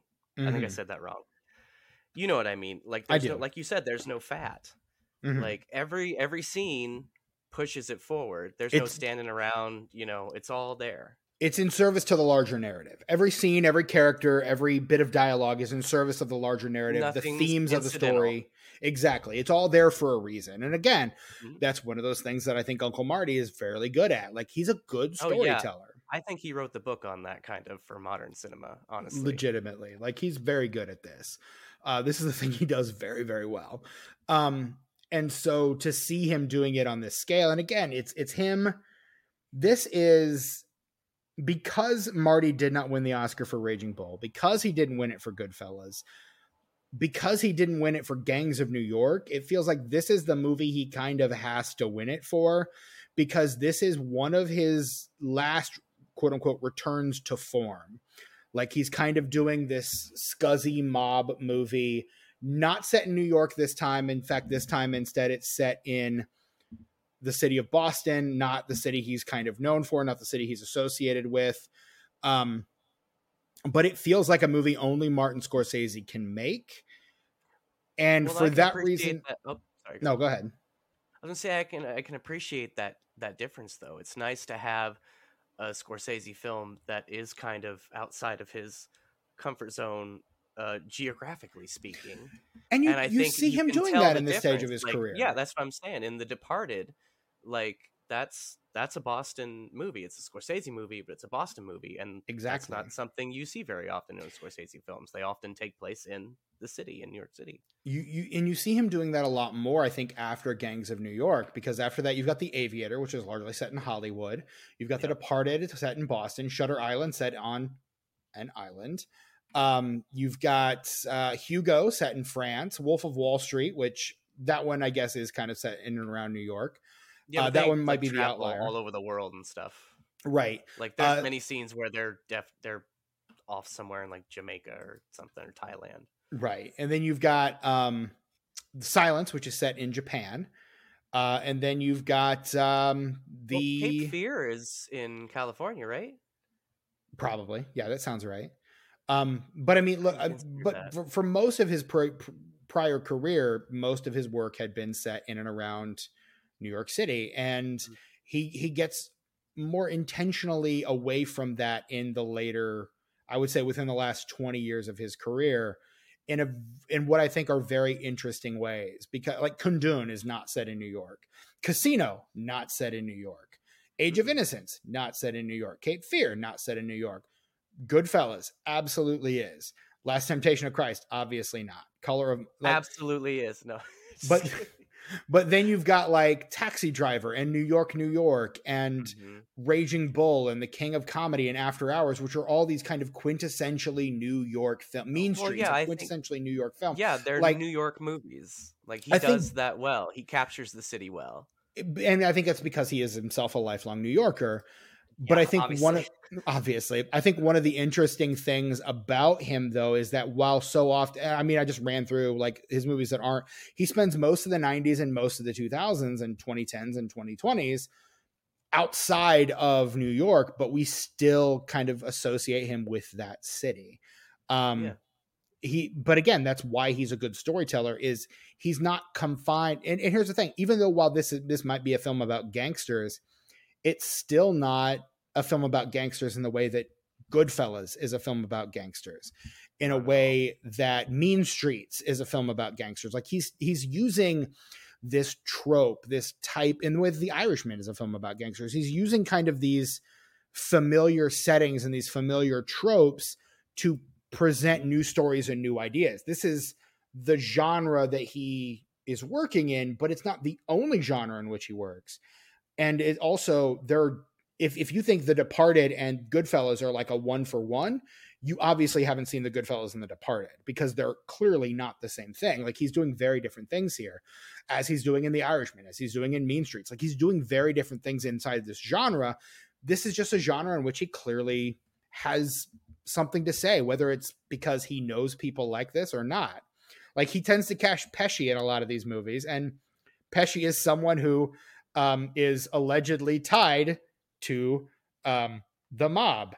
Um, he says, pushing his finger Yeah. against his nose. Like Pesci couldn't tell you what these gangsters actually thought of Jimmy Hoffa uh, because he knew these guys. like, Yeah. Well, and I think I think Scorsese is he grew up he had to have grown up in New York City. I don't I don't know anything about him, but I feel like I can assume these things because he's born in Queens. Yeah, he's a New Yorker. well, he's I mean, he's like the kid from the neighborhood who made good, you know? Like he seems that like that kind of guy who kind of came from Right. those sort of humble beginnings. Maybe he saw this kind of stuff when he was growing up. I mean, know? Who's That Knocking at My Door and Mean Streets both feel like very personal stories on some level. I don't think Scorsese himself was a bad kid. I think he was this, I mean, he was devoutly Catholic, but I think, and I think while some of his friends were out causing mischief and trouble, he was like the kid who like would read or would like train to like consider training for the priesthood. Like that was kind of where his interests lied. And part of it was his his desire to be a storyteller. So he became attracted to cinema. Like I'm sure his parents would give him like a nickel or a quarter to go see, you know, the movie, and he would camp out at the movies. The man has an encyclopedic knowledge of film that is unparalleled in any country. Um, the man has done more for the preservation of global cinema than probably any single man in human history. Like that, at least that I know of. I'll qualify that statement. But the man is absolute. If you listen to Martin Scorsese, like honestly, people get you someone that talks about you the way Martin Scorsese talks about movies, um, mm-hmm. because that is the clearly the man's first love. Um, he was he was Ingrid Bergman's son-in-law at one point. Um, he both he and David Lynch. Speaking of, of David Lynch, both married to Isabella Rossellini at one point. Twinsies, twinsies, Bobsies, baby. Um, but like the man, the man is a absolute lover of cinema, and it comes like like you Google like Martin Scorsese talking about movies, and you if you can find a Martin Scorsese talking about movies supercut on the YouTubes, uh, you're gonna have a good time. Because that, it, yeah. He just you just get to sit and I'm I'm someone who loves listening to people talk about things they're passionate about. I could have no interest in the subject whatsoever, but if you're passionate about it, I want to just sit there and listen to why you love the thing you love. Like mm-hmm. it is one of my favorite things to listen to people who are passionate talk about things they're passionate about. And that is one reason why I absolutely love listening to Uncle Marty talk about movies because it is the thing he is clearly in love with most in all the world and he talks about it so eloquently, so beautifully, so articulately, so passionately that you cannot help but want to go out and see all these movies. And he'll just drop them. He's like, uh, you know, movies like this or this, and he'll just, just drop the the movie, the year, the director. Like he can just list like ten things about the movie and why it had, why why it was so influential to him, or why he loves it so much, or this one particular shot in the movie that he's modestly obsessed with. Like the man loves the movies, and I think that has to be taken into consideration when you hear him talking about the Marvel films. Not to not to come back to this old chestnut, but you kind of no, have to take that into consideration oh, when you hear him talk because the man loves movies, and so. And I think that's part of the reason why he's never really made a bad one, at least not that you or I have seen, because the the man loves these things so much. Every film is a love letter to cinema in one way or another. The man knows what he's doing. Folks, kids, listen to Uncle Marty. Uncle Marty knows what he's talking about. This man Uncle has devoted Marty, his entire life to this art form. He knows more about it than you think you do. And he's still hungry. Mm-hmm. He's still, he never stopped being hungry. No. Like this man has made consistently perfect pil- films from the time he started until I'm assuming now Steven says The Irishman is good. I believe that. Uh, Irishman's great. My fa- again, my favorite film of 2019. Well, I'm glad that you brought up the Marvel stuff again because that's how I kind of empathize with him, even though I don't agree. Because I, you can feel even like I have a, like I said at the beginning of this podcast, I have a lot of problems with this film, but I still really like this film because it's a good film, and I think a lot of that comes from just how much Scorsese puts in how much passion he puts into his films. Like you can mm-hmm. feel it. Like and I don't know. That's why he's one of those directors where even his worst film is better than most anybody's best film. Right. Right. And and again, it's it's that level of passion, it's that level of hunger. Mm-hmm. Like it comes through. You can feel it. Like you absolutely can. And if you and if you don't, I don't know what I, I don't know how I can help you. Like I, I question whether or not you love movies. If you can't like sit down and just like feel the raw passion of Uncle Marty coming off the screen at you, I don't know. And maybe that maybe that's maybe I'm wrong to say that. I can I can feel Brett pushing back on that statement already. He's not here, but I can I can feel him going, "Well, actually, Brett, Brett we feel you in our souls." we love you, man. You we, are here with us. We we hope you get back from Boston safe and sound, and you don't get shot in the head like Leo and Matt. Please don't, because it's just so abrupt and disturbing. And I don't want that for you. No one wants that. No. Oh, now we're sad. no, Brad, don't go. um, so I mean, we talked about Wahlberg. I, again, I think this might be Mark Wahlberg's best performance ever. Uh, we talked about Jack Nicholson. Uh, I love the au- there. There are two two authentic Bostonians in this movie. You got Marky Mark, and then you got Matt Damon, who Well, I think Alec is Baldwin too, right? is he. I thought they were. I thought the Baldwins were New Yorkers. I don't know. They put him in all those. They put Alec Baldwin in all those Boston movies, man.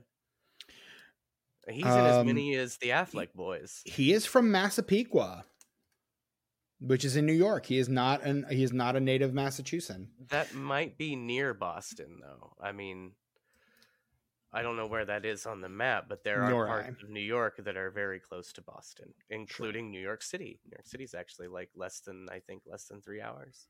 Okay. Um, I've been to both Boston and New York City, but not in the same week, so I couldn't tell you. Um, At the same time, not at the same time. um, but um, but um, so you've got Matt. There is a part of me, and I put this on Twitter the other day, and I don't, I didn't get much response of it because I never do. Um, but the I love the notion that you and you won't. This would never happen because it's Martin Scorsese. But The Departed, but instead of Leonardo DiCaprio, it's Ben Affleck, and so you get Affleck and Damon kind of going head to head in a way that they've never done on film before. Uh, which and I, think find Affleck would kill that role too. Like, right I right mean, no disrespect to Leo because no Leo none whatsoever leo's well, fantastic but Affleck would have been the bomb in The Departed, yo. just like he was in phantom yes, Phantom's like a motherfucker. no but that was that was kind of my takeaway last night as i was watching this i was like i love leo like i no disrespect to what leo's doing but how much would this movie? so you've got your ian mcshane instead of instead of jack nicholson i've got my what if ben affleck instead of leo dicaprio and honestly i don't know if better movie but different movie that still would have been fucking awesome like i would have i i would have paid to see that movie that version of It would have movie. touched my heart. It would have Mhm. touched my heart. warmed my See those two cockles Go at it like that, yeah. right yeah Wow. And it- I hope it- next time I jump timelines that both of things those things are true. That Ian McShane replaces Jack Nicholson and that Ben Affleck replaces Leonardo DiCaprio. I'll let you know. right I'll let you know. Yeah i and again i i because again you've got that level of authenticity here again not saying that leo's doing a bad job honestly i think No, leo's Leo- fantastic. leo's doing great here Mhm. um and and again i i don't think you could that scorsese would have cast anyone other than leo because leo is his late stage muse like in the way that bobby de niro was his early say, he's his new. De Niro, yeah. Right. So the you know the way you've got De Niro in kind of all those early Scorsese movies, um, you've got kind of DiCaprio showing up in all of the all of the later ones. Pretty much from Gangs of New York on, it's DiCaprio, mm-hmm. and then from I would say I think it's from Taxi Driver. Was he in Mean Streets? Through Ta- Cape Fear. No, through Casino. Well, yeah. Yeah, sorry. No, you're That's fine. my bad, Steven. You're fine, buddy. It's okay. I've just happened to have his filmography. Oh no, I'm sorry. From Mean Streets because he is in Mean Streets. So from Mean Streets up through Casino. See, we can both fuck up. It's fine. There you Um. I, from you know, Mean I really Streets through wish Casino. if I can interject just a tiny bit here. Yeah, go for it. I wish because in between Casino and Gangs of New York, guess what comes out? Your favorite Scorsese film, Bringing Out the Dead.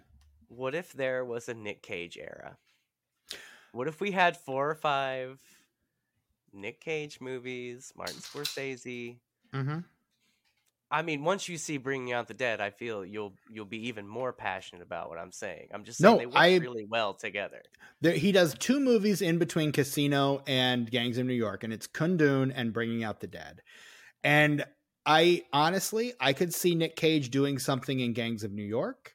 Oh yeah, Um, for sure. But but again, he's not the guy you cast as one of the leads in that movie. I don't think he's I don't think he's your Bill the Butcher. Well, and there's nothing there's nothing after that that I could see him in either. I, I'm And- I'm saying like completely different Right. If if Scorsese's don't exist. career Yes. trajectory went a different way. Yeah, I can absolutely see that happening because that's And honestly, that's considered a low point for both Scorsese and for Cage in the popular public consciousness. And I, from That's from what I've bullshit, Steven. That's From what- no. movie. from what I've heard, that is kind of the underseen, underrated gem of Scorsese's career. So that is one that I. It's honestly been on my to watch list for a long time. So good. He's untethered in this film. Scorsese and Nick Cage. Like I was going to say Nick Cage untethered we've seen, but Scorsese untethered I'm actually very interested to see. Yes, it's you know, I take back what I said about a Nick Cage era because all I need is bringing out the dead. I've just come to realize because it's it's just really perfect. Watch it right now. Again, anyone who hasn't seen it, stop this podcast and watch Bringing Out the Dead, please, for the love of God. Um, yeah. Um, I I do need to watch that movie, so I will I will have to go seek that one out for sure. Um, I hope I'm not overselling it. I don't. you want to probably are. Like I'm going to be really disappointed when I see it. I can already tell I really because you've just set the bar so high. No, Oh look, man, I'm I'm gonna go into it as objectively as I can. Look, I I already love Uncle Marty. Like again, I've enjoyed every movie of his that I've seen on some level or another. Like so, I would absolutely I could see myself one day just doing a Scorsese watch through and just watching every Scorsese movie back to back. why not? From I, I think I tried to do it during the pandemic and I didn't get very far. Um, but from who's that knocking at my door all the way up through the Irishman, like it just feels it's a, it's a long list of films, but I think it's a very it would probably be a very worthwhile endeavor. And again, a look at one of the master the modern masters of the craft. Um, to you gotta sure. space them out though. You gotta space them out because you need time to digest. That's I probably a like good point. Yeah, You're not. You're not. You can't sit down and like watch a whole day of Scorsese films. Like you, the human body, I don't think could handle that. Like God, can you even you need imagine? to digest each one for a week. I'd Okay. say That's fair. that's just how I usually do. I don't really like binge watching anything, like even TV shows. I try to like put a week in between them because that was- when I binge watch them, I don't Mhm. remember anything that happens. That was all I did during the pandemic, dude. Is I Do you during- remember during any of those shows? No, it was movies, man. I watched over 400 movies that year. Oh my god, do you remember any of them? Yeah, I remember. I remember some. Yeah, A few of you. a handful. Yeah, one or two. I'm not I'm not anti binge. It's just uh it's just not for me. It's I just mean, not diff- how I get down, Stephen. Different strokes to move the world, sucker. It's true. As previously mentioned, different strokes to move the world.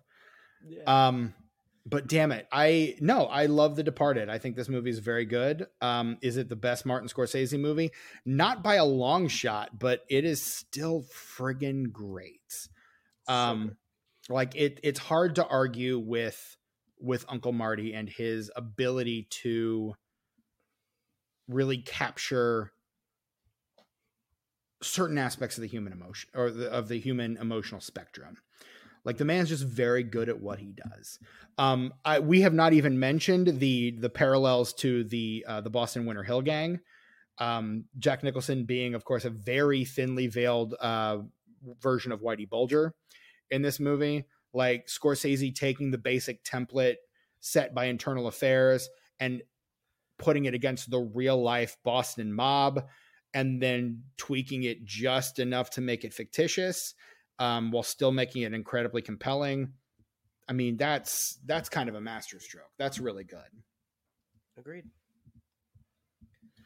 Um, but yeah, no, I I love this movie. I think it is great.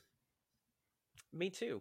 Um should I should I talk about the bullet points in my notes that I have? Yeah, let's- Let's. Yeah, I was gonna say. I know you. I have with this movie. I know you've got your litany of issues that we've really not even scratched the surface of, and we're about an hour and a half into this, so we should probably hit Actually, those. we've gotten most of them. I have here cinematography uninspired. We already talked about that. We talked about that. forgettable soundtrack or forgettable score. Talked about that. Talked about Needle that. drops are repetitive and basic. Talked about that. Talked about that. Um, oh, here's one that Mm. doesn't matter to anyone for any reason, but they're comfortably numb by Pink Floyd is in this movie, hmm and it's a terrible version. It's real, real bad. Like I don't, I don't like Roger Waters. I'm gonna come, I'm gonna come out and be clear with you here, Stephen. I do not like Roger Waters as a person. Okay, fair enough. If I saw him in public, I would not wave at him or say hello. Um, that's a long story, but I don't like Roger Waters. But Fair I enough. do like Pink Floyd. Sure. And uh, why would you put that in a movie? Do you know what I'm talking about? It just I don't think it worked here. I I, I don't it's think that real, use again. bad. as much as I liked um the soundtrack in this film, particularly compared to um what we what we dealt with last week, um I didn't like that version of Comfortably Numb. Mm. And see, that was after Roger Waters, like, kind of, he was always kind of a whiny, pig-headed, egotistical piece of shit. But Don't pull any punches, Tucker. Tell us how you really feel. This was after, like, he had realized he could get away with that. Mm. So he's just, he's just doing his thing, man. Even if it's stupid and everybody hates it, which is this version of this song. The bullet point for this talking point just says fucking Roger Waters. Touche. That's the whole- uh, what else do I have on here? Uh, we talked about Irish punk and how it's bullshit for posers. We talked about Ian McShane. Uh, I think this is my last one because that was my whole list. I think the editing's a bit lazy. I think it's really evident in the sound editing. And I don't know if that's the sound editor's fault or if that's the film editor's fault, but there were many times where the audio transitions between scenes uh, were just abruptly bad. Well, know if that sound editing and film intentional, and if editing are was no thanks. sound editing and film editing are two very different things. There were a lot of abrupt endings to a lot of the needle drops that were jarring. And again, I'm not sure if that was intentional or not. It seems like it would be. It doesn't seem like the kind of thing Uncle Marty would leave in the movie unless it was. However, the film That's editing, something he does a couple times, though. You don't do it like. That's why I said that it's kind of lazy because it's just kind of the same thing over and over and over. Like There was the a same moment- kind of transitions, and it's the same with the cinematography. You just have the same shots over and over. There's nothing new, nothing interesting is happening. there was a moment where I had to pause the movie to walk to step away, and it was in the middle of a song. And when I hit uh, when I unpaused the movie to play it again, I got maybe a note and a half of the actual song, and then it was that abrupt, very jarring ending of the song, and I almost didn't realize it was it, that that was what happened because that was happened to be where I paused the movie. and it doesn't seem to have any like make any difference. Like normally if you do something like that when you cut abruptly like that it's for a reason like mm-hmm. but this just seemed like oh we're just gonna do that like there's no payoff. We're just we're just gonna do it because that's a thing i guess because we can't be bothered to do our jobs like, I Now-. Now, and again, sound editing very different from film editing. Uh, his the Scorsese's constant film editor, uh, Thelma Schoonmaker, uh, has won three different Oscars for her work in film editing. All four Scorsese films. She won for Raging Bull, The Aviator, and for this film, The Departed. Um, Okay. And was also nominated for uh, a non-Scorsese film, Woodstock, or was that the one that I think Scorsese worked on that one but didn't actually direct it. Um, then you've got she was nominated for Goodfellas, Gangs of New York, Hugo, and The Irishman as well. So um, all but one of her Oscars nominations have come from Scorsese films, and she's won three. So I mean, she's a very accomplished. She was previously married to Michael Powell of the of Powell and Pressburger fame, two very uh, famous British directors from the 40s and 50s uh, who directed like The Red Shoes and the the Life and Death of Colonel Blimp. Um, Michael Powell also directed Peeping Tom, the movie that did kind of helped kick off the slasher phase like a month before Psycho, but was seen as like it made Alfred Hitchcock's career, but like completely destroyed Michael Powell's because it was considered obscene and lurid. Um, having seen both films, no. Um, Black Narcissus, another and Pressburger film, like and Pressburger, highly recommend. Um, but like again, like she is kind of the stalwart behind a lot of Scorsese's films, and is I think part of the reason why a lot of them work as well. So I, the film editing, I I I don't think is the issue. I think the sound editing is I think more where you have the problem. Well, I wonder if, like I said, I wonder if that's intentional. And I, I do realize that sound editing and film editing are two completely different things, but they're like they're like a rhythm section. They're like a drummer and a bass player. You know, like mm-hmm. they're doing two different things, but they're they have to do it together. Right. So I don't know. I'm not trying to put blame on anybody. I'm just saying that I don't know if that was on purpose. Uh, if it was, I'm not really on board with it. But well, like I've said a million times already, I, I still love this film. I'm just saying, I have some qualms. And and and I think that's fair. Like this film was not recognized by the Academy for sound editing or sound mixing. Uh, neither one of those were deemed worthy of, of nomination. So maybe maybe the Academy feels the same way you do, Tucker. Who knows? Maybe I don't really respect too much about what they do, but you know, if we agree, that's some kind of validation, right? I think sometimes they get it right, and sometimes they really don't. Um, I think most times they really don't. Quite frankly, sometimes it's easy to hit the broad side of a barn. Right, like Parasite. Glad they gave Parasite Best Picture, but they didn't do themselves any favors by giving it to Green Book right after that.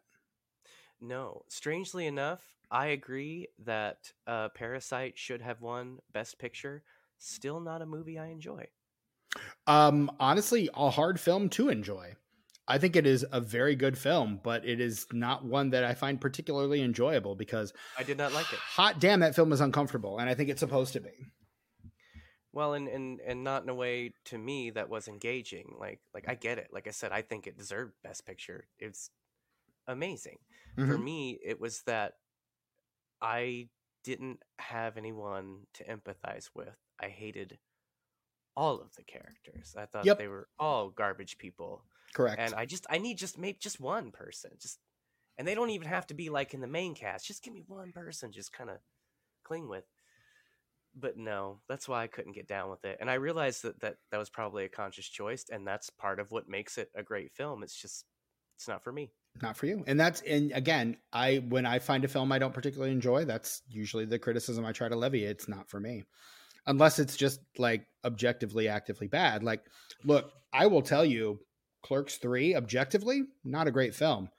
But I but I it moved me in a way that few films last year did it's it's made a lot of worst of lists at the end of the year last year, but I thought it was fine. Again, like I said, I need to reassess it, but mm-hmm. like mm-hmm. I both loved it and hated it at different points, so Same. it's just fine for me. Yeah, I mean, again, for me, objectively, bad. Um, but did it? But did it? It did it speak to me in a way that few films last year did? Yeah, absolutely. And again, those reasons are my own, and I will not get into them here. Uh, probably not behind the paywall either. Like if you know me, you might know, and if you don't, you probably will never. But that's fine. Um, but all that having been said, like I don't know, uh, you can like a movie. It's okay to like a movie. It's okay not to like a movie.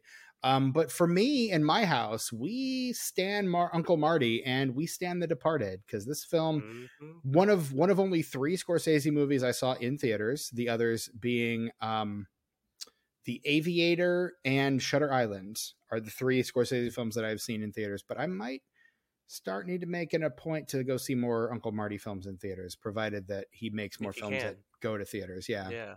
I do like that Netflix has been giving its bigger films um, like short theatrical runs because it does give the people who are really into it, like what they did with Glass Onion, like mm-hmm. that's enough time for anybody that's super into it that absolutely really needs to see that in the theater. That's enough time for them to go see it. I really wanted to. I just I couldn't make the timing work this this time, um, which bummed me the fuck out. Um, uh, let's talk real quick about the sequel. What the sequel to this movie would have been, if from from all accounts, from what I've read, it's probably gonna fo- it was probably gonna focus on Mark Wahlberg's character uh, which makes sense because he's his is the standout performance, and also he's everyone else is dead. Left. Right, everyone else it's dies. Him and Alec Baldwin, like that's right. all you've got left of the main characters. And really, who the fuck else do you need? Um, right. Um, but it would have probably focused on him. I don't know that the Internal Affairs trilogy is really a great like way to go on, uh, because again, the Internal Affairs 2 is a prequel, and then Internal Affairs 3 is kind of a prequel sequel. Well, in the way it's described in the plot description, it seems like the sequel is kind of covered via a few montages at the beginning of this film. Um, all three Mm. films were released. Uh, if I'm not wrong here, they were all released. I think 2003 is when the last one came out. So all three of them had come out when this movie Yeah. came out. So I think um, with the dude what wrote the screenplay to this that adapted it, I think he may have just kind of adapted the best parts of all three movies. Mm. That's kind of the, the I I kind of get that from reading the plot synopses. Of course, I haven't seen the film, so I can't really speak Sure. to it. But that's I kind of think- how it seems. If I'm not mistaken, I believe all three are now currently on the Criterion Collection. I think the like there's a box set of the Internal Affairs um, trilogy on on the Criterion Collection now. I could be wrong. I think I read that. Well, shoot, if it's good enough for Criterion, it's good enough for me.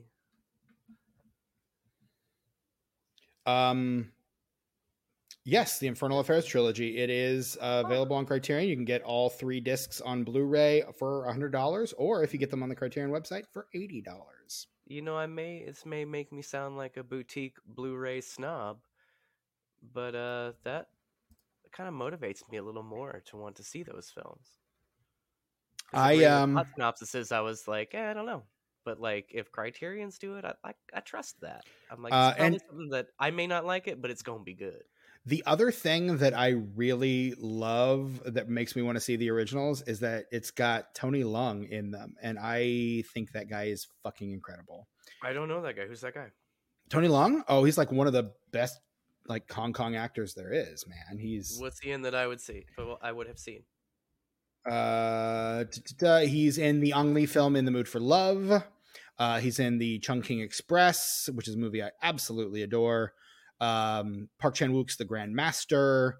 Uh, he was in he, he was uh, the Mandarin in Shang Chi and the Legend of the Ten Rings. Um, like the man is just an absolutely Lust Caution, um, another Ang Lee film. Uh, or no, Ang Lee didn't do In the Mood for Love. That was um, that was One Car I'm such a fucking idiot. Um, Wong Kar-wai is in the mood for love. Um, Ang Lee's Lust Caution.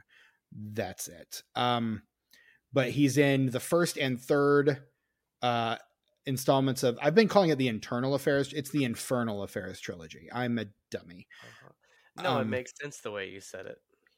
Mm. It's I'm- an easy mistake to make, I imagine. I'm such an idiot. Guys, forgive me. you. I'm I don't know why anyone listens to this podcast, but I'm glad you do. Um but yeah, so I mean the man but again, most of his films are uh Hong Kong. He's he's had some crossover uh, into American cinema and I think what has crossed over he's just he's he's incredible. Like man is a great actor. So if you're not familiar with Tony Leung, get on the Tony Leung bandwagon cuz that dude is legit. I'm not. I think the only movie in that list that you just listed out that I saw was Shang-Chi, which I thought was fun, but not intensely engaging enough that I remember really anything that happened. I think he and um, uh, Michelle Yeoh are the two best parts of that movie, and that's not surprising. Um, that, that's that's not a that's not a controversial opinion to have. I don't think. Um, Michelle Yeoh, one of the best performances of 2022, also with um, Everything Everywhere All at Once. Um, Which was a movie I did not particularly care for, but uh, it's You a real, and- real good movie. it's it's a great. mo- I, I think you and Brett are kind of on the same page and not caring for that film, whereas it's the best film of last year in my mind. So that's that's that's the thing I I'm taking home with me. But yeah, I understand that opinion because, like I said, it is an amazing film. Just not my thing for some reason. sure. I mean, I felt leaving that theater, and I saw it with Brett. Brett and I saw that film together. Um, leaving that theater, I felt the way I imagine people felt when they left the theater after having seen The Matrix. Like I felt like I'd seen Wow. something very paradigm shifting. Um, it felt very incredible, very real, very engaging, very something that's going to propel the medium of cinema forward. Um, well, shit. Now I'm jealous. I want to like it that much. Should I watch it again? I don't know, dude. If you want to, you know what? I've found that I can appreciate things more if I experience them with people who are excited about it. Like I used to date this girl that was way into anime, and I can't stand anime, man. Not my thing. But like we watched a couple of those real dumbass shows, and like I was into it because she was so into it, dude. Right. Yeah. Like you kind of that passion kind of rubs off, and you're Again, like, it's like this, but Listening like, to people talk about the things they're passionate about. Like it it's there's something infectious about it. Like you you even if it's something you know you don't have much interest in, like you kind of want to be interested in it because of how interested that person is in it. Like I absolutely understand what you're talking about there. I'm But- saying that's why what we need to do, uh, Mad Content Czar, is we need Mm, to do a commentary for everything, everywhere, all at once. I funsies. And I you know, this dig it. idea started out as as me inviting you to watch the film with me virtually, but then it evolved to like, well, why don't we just talk about it too while we're watching it? yeah. I'm saying, I don't know I'm- when, I don't care when, just eventually. I'm I'm the I'm the mad content czar. Brett is the slightly pissed content czar. You are the like Unhinged, unhinged content content czar. beast. Like I'm like uh, the the monster in the on the in the '90s toy, the blue monster with the chains that you'd get the doll. My pet monster, yeah. called? Yeah, that's me, right? I'm that content Yeah. person. You are.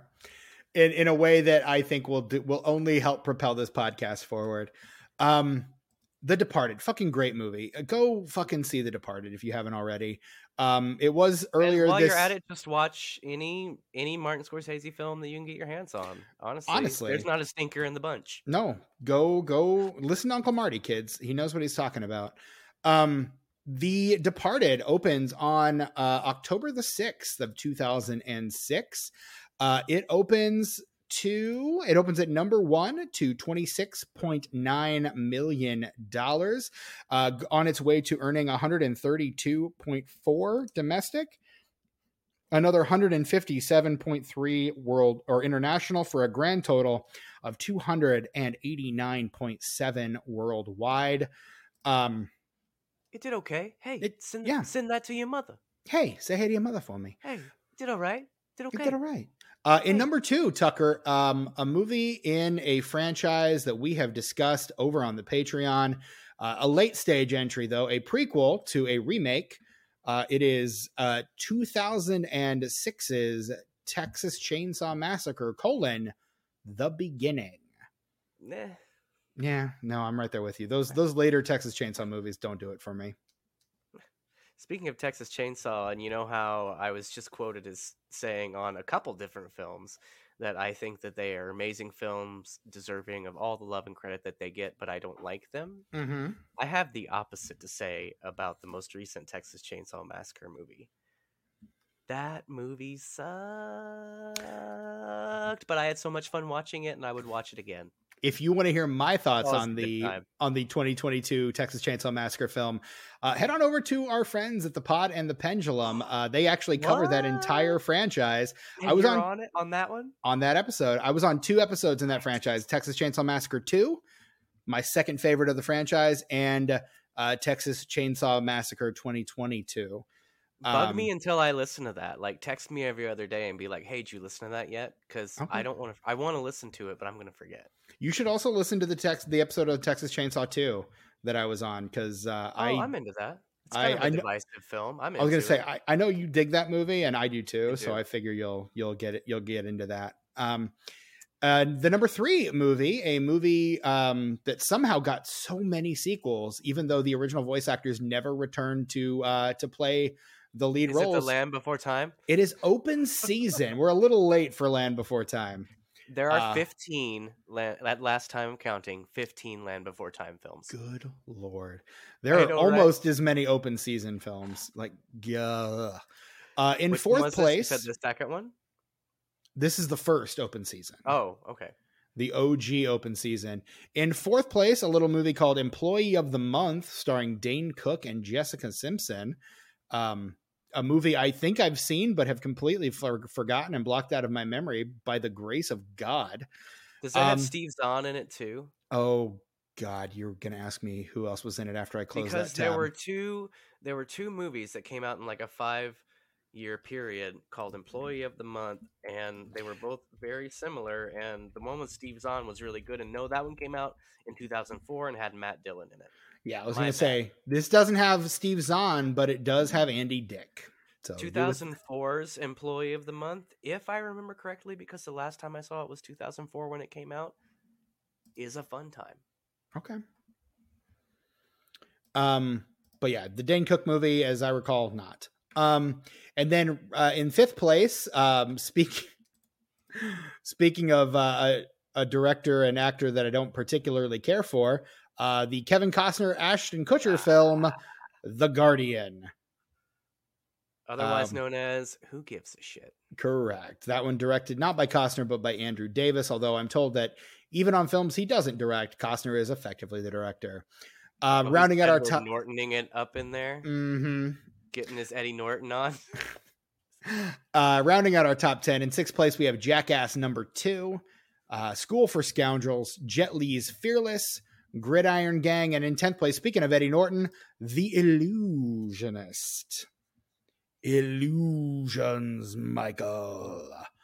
Um, but yeah, that is our top 10. Um, yeah, um, not a great top 10, but there you go. Um, Not a lot to choose from there that's uh, of any quality. mm-mm. In any quality. I didn't say, it sounded like I said inequality. But I've said any quality. Uh, the tomatometer score on The Departed is a 90% certified fresh. The critics' consensus, featuring outstanding work from an excellent cast, The Departed is a thoroughly engrossing gangster drama with the gritty authenticity and soupy morality we come to expect from Martin Scorsese. Uh, it is a Metacritic must see with an 85 rating on Metacritic, universal acclaim based on 39 critic reviews, and the Letterboxd score on this one is a 4.2. Tucker, out of five stars, how do you rate Martin Scorsese's The Departed? Oh gosh, you know what? It's not quite a 3.5 and it's not quite a 4. Can I have like a 3.75? Is that a thing I can do? Judges? 3.7 that you okay. Yeah. They're going to allow it. Yeah. Nice. Nice. All right. Uh, whereas for me, it's a 4.5, damn near perfect. Um, yeah. Not not quite there, but damn near. Um, yeah, it's a movie I love. Uh, cannot uh, cannot say enough good about it. Uh, also, the next time a Criterion flash sale comes up, I'll probably end up buying the Infernal Affairs trilogy on Blu-ray. And then immediately let me borrow it. Mm, honestly, I could probably rip it onto my Google Drive so you could watch it there. That would be amazing. Uh, but that's friends. It's oh oh oh oh. We do Tucker. I almost forgot. Um, we got some mail this week. Did we? But wait, We before we get to the mail, should we should we do the thing that you haven't been doing but now you're doing it, so shut up? Oh yeah, yeah. What's The that? uh, the thing we should have been doing from the beginning, but now we are, and better late than never. And shut up. You're not dumb. We're dumb. I don't know. Whatever. Yeah. Um, you are the ones who are dumb. um, Tucker, what does The Departed? Does, did it deserve to be a franchise? uh, you know, I don't think it needs to be. Like, I think it's fine with just the one movie. I mean, everybody dies except Mhm. for Mark Wahlberg. Except for Marky Alec Mark and his funky bunches. Yeah. that's that's it and that's cool like I- would i watch a sequel it would really depend on who was behind the scenes Right. And honestly. I mean, Scorsese had no interest. I mean, the man has only directed one sequel in his life, and that is the aforementioned Color of Money. Mhm. Um, so, you know, we don't like the man had no interest in a sequel. That was part of the reason why it it never happened. And also like budget. Like people were just like, nah, I don't want to fund this. But uh would I have watched it? Absolutely. Do I think it's necessary? No. no No. Mm-mm. but I I would absolutely watch the hell out of any movie set in the Scorsese Departed verse, like hundred percent. well and i feel like there are um i i don't know who specifically but uh, i can imagine there are some directors and creative teams that could have followed it up well Mhm. enough but i i'm fine without it. i'm cool without it like i don't even think about it like until we did this right now I wasn't like, oh man, what would a sequel be like? Right. Because because it's good. We're, I we're think good. I think every movie that we've covered this month falls into a category for a lot of people, and and I do get this from time to time. People are like, "Wait, that was supposed to have a sequel." Like I get that all like when I tell people, "Oh yeah, we're covering this movie," they're like, "Wait, that was supposed to have a sequel," and I'm like, "Oh yeah." Like they were going to make a sequel to The Departed. They were planning a sequel to Casablanca. They had a sequel written to Forrest Gump. Like all these things that were all these are things that were in the pipeline. They were going to happen and then for one reason or another they just didn't. So like again, like I've gotten that, and honestly, probably more for this series of of uh, this theme month than any other. It's been a lot of wait, really, and yeah, and I think a big part of the reason why you you would expect this one too is because this one is based on a on a, on an existing trilogy, but also they actually did have a sequel written that was going to star and feature Mark Wahlberg's character. So yeah, And I think I think integrity won out in the end because something I think I've learned from this month is that the reason these movies are winning all these awards, even though I don't like Forrest Gump, I recognize that it probably deserves some of the awards that it got. it's it was a cultural moment for sure. Yeah, like there's something about films that are that good hmm that like there's a certain integrity to not making a sequel to them. Right. because you could so easily milk it. Like you could do one theatrically, it doesn't do so great. You go direct to video on the next two. You know, right. you're making money. Are Mhm. is it? It's not going to ruin the original, but I think it kind of, like I said, takes kind of the in, some of the integrity out of it. Right. And I think movies of this pedigree, I don't know, you don't want to mess with it. and and I'm kind of right there with you. Like some, and, and I think sometimes original films have kind of been sullied by some of the sequels. Like the one that I think of immediately that like none of the films in the original, in the rest of the franchise hold a candle to the original. Halloween is kind of the big one that I think of there because immediately uh, right off the gate, you're. I look, I like Halloween too, but it it doesn't hold a candle to Halloween one, and it kind of ends up sending the franchise off in a weird trajectory that I don't particularly care for, that very few actually care for. for me that is i'm sure unpopular opinion um hopefully please please send me fan mail about this send me mail about how I'm wrong Disenfranchpod at gmail.com. please do because my pick for that is tremors Mm. Like the sequels i mean there are a couple of them that are okay but any tremors movie that i watch that's not the first movie just only makes me wish i was watching the first one It's the I'm Kevin like, Bacon could- factor for you, isn't it? Watch, but why would I do this when I could watch it better over here? Right. You know, And I think we can all kind of all think of a movie that that work like the first film is damn near perfect and but then every sequel that comes out after it is just like well this just flies in the face of how good that first entry was. Ooh, I'm almost mad talking about Tremors, man. I just wish those all were the first movie. Ooh, I. I And meant Jamie to Kennedy. Why would you bring Jamie Kennedy into this? I mean he was this. he was great in Scream.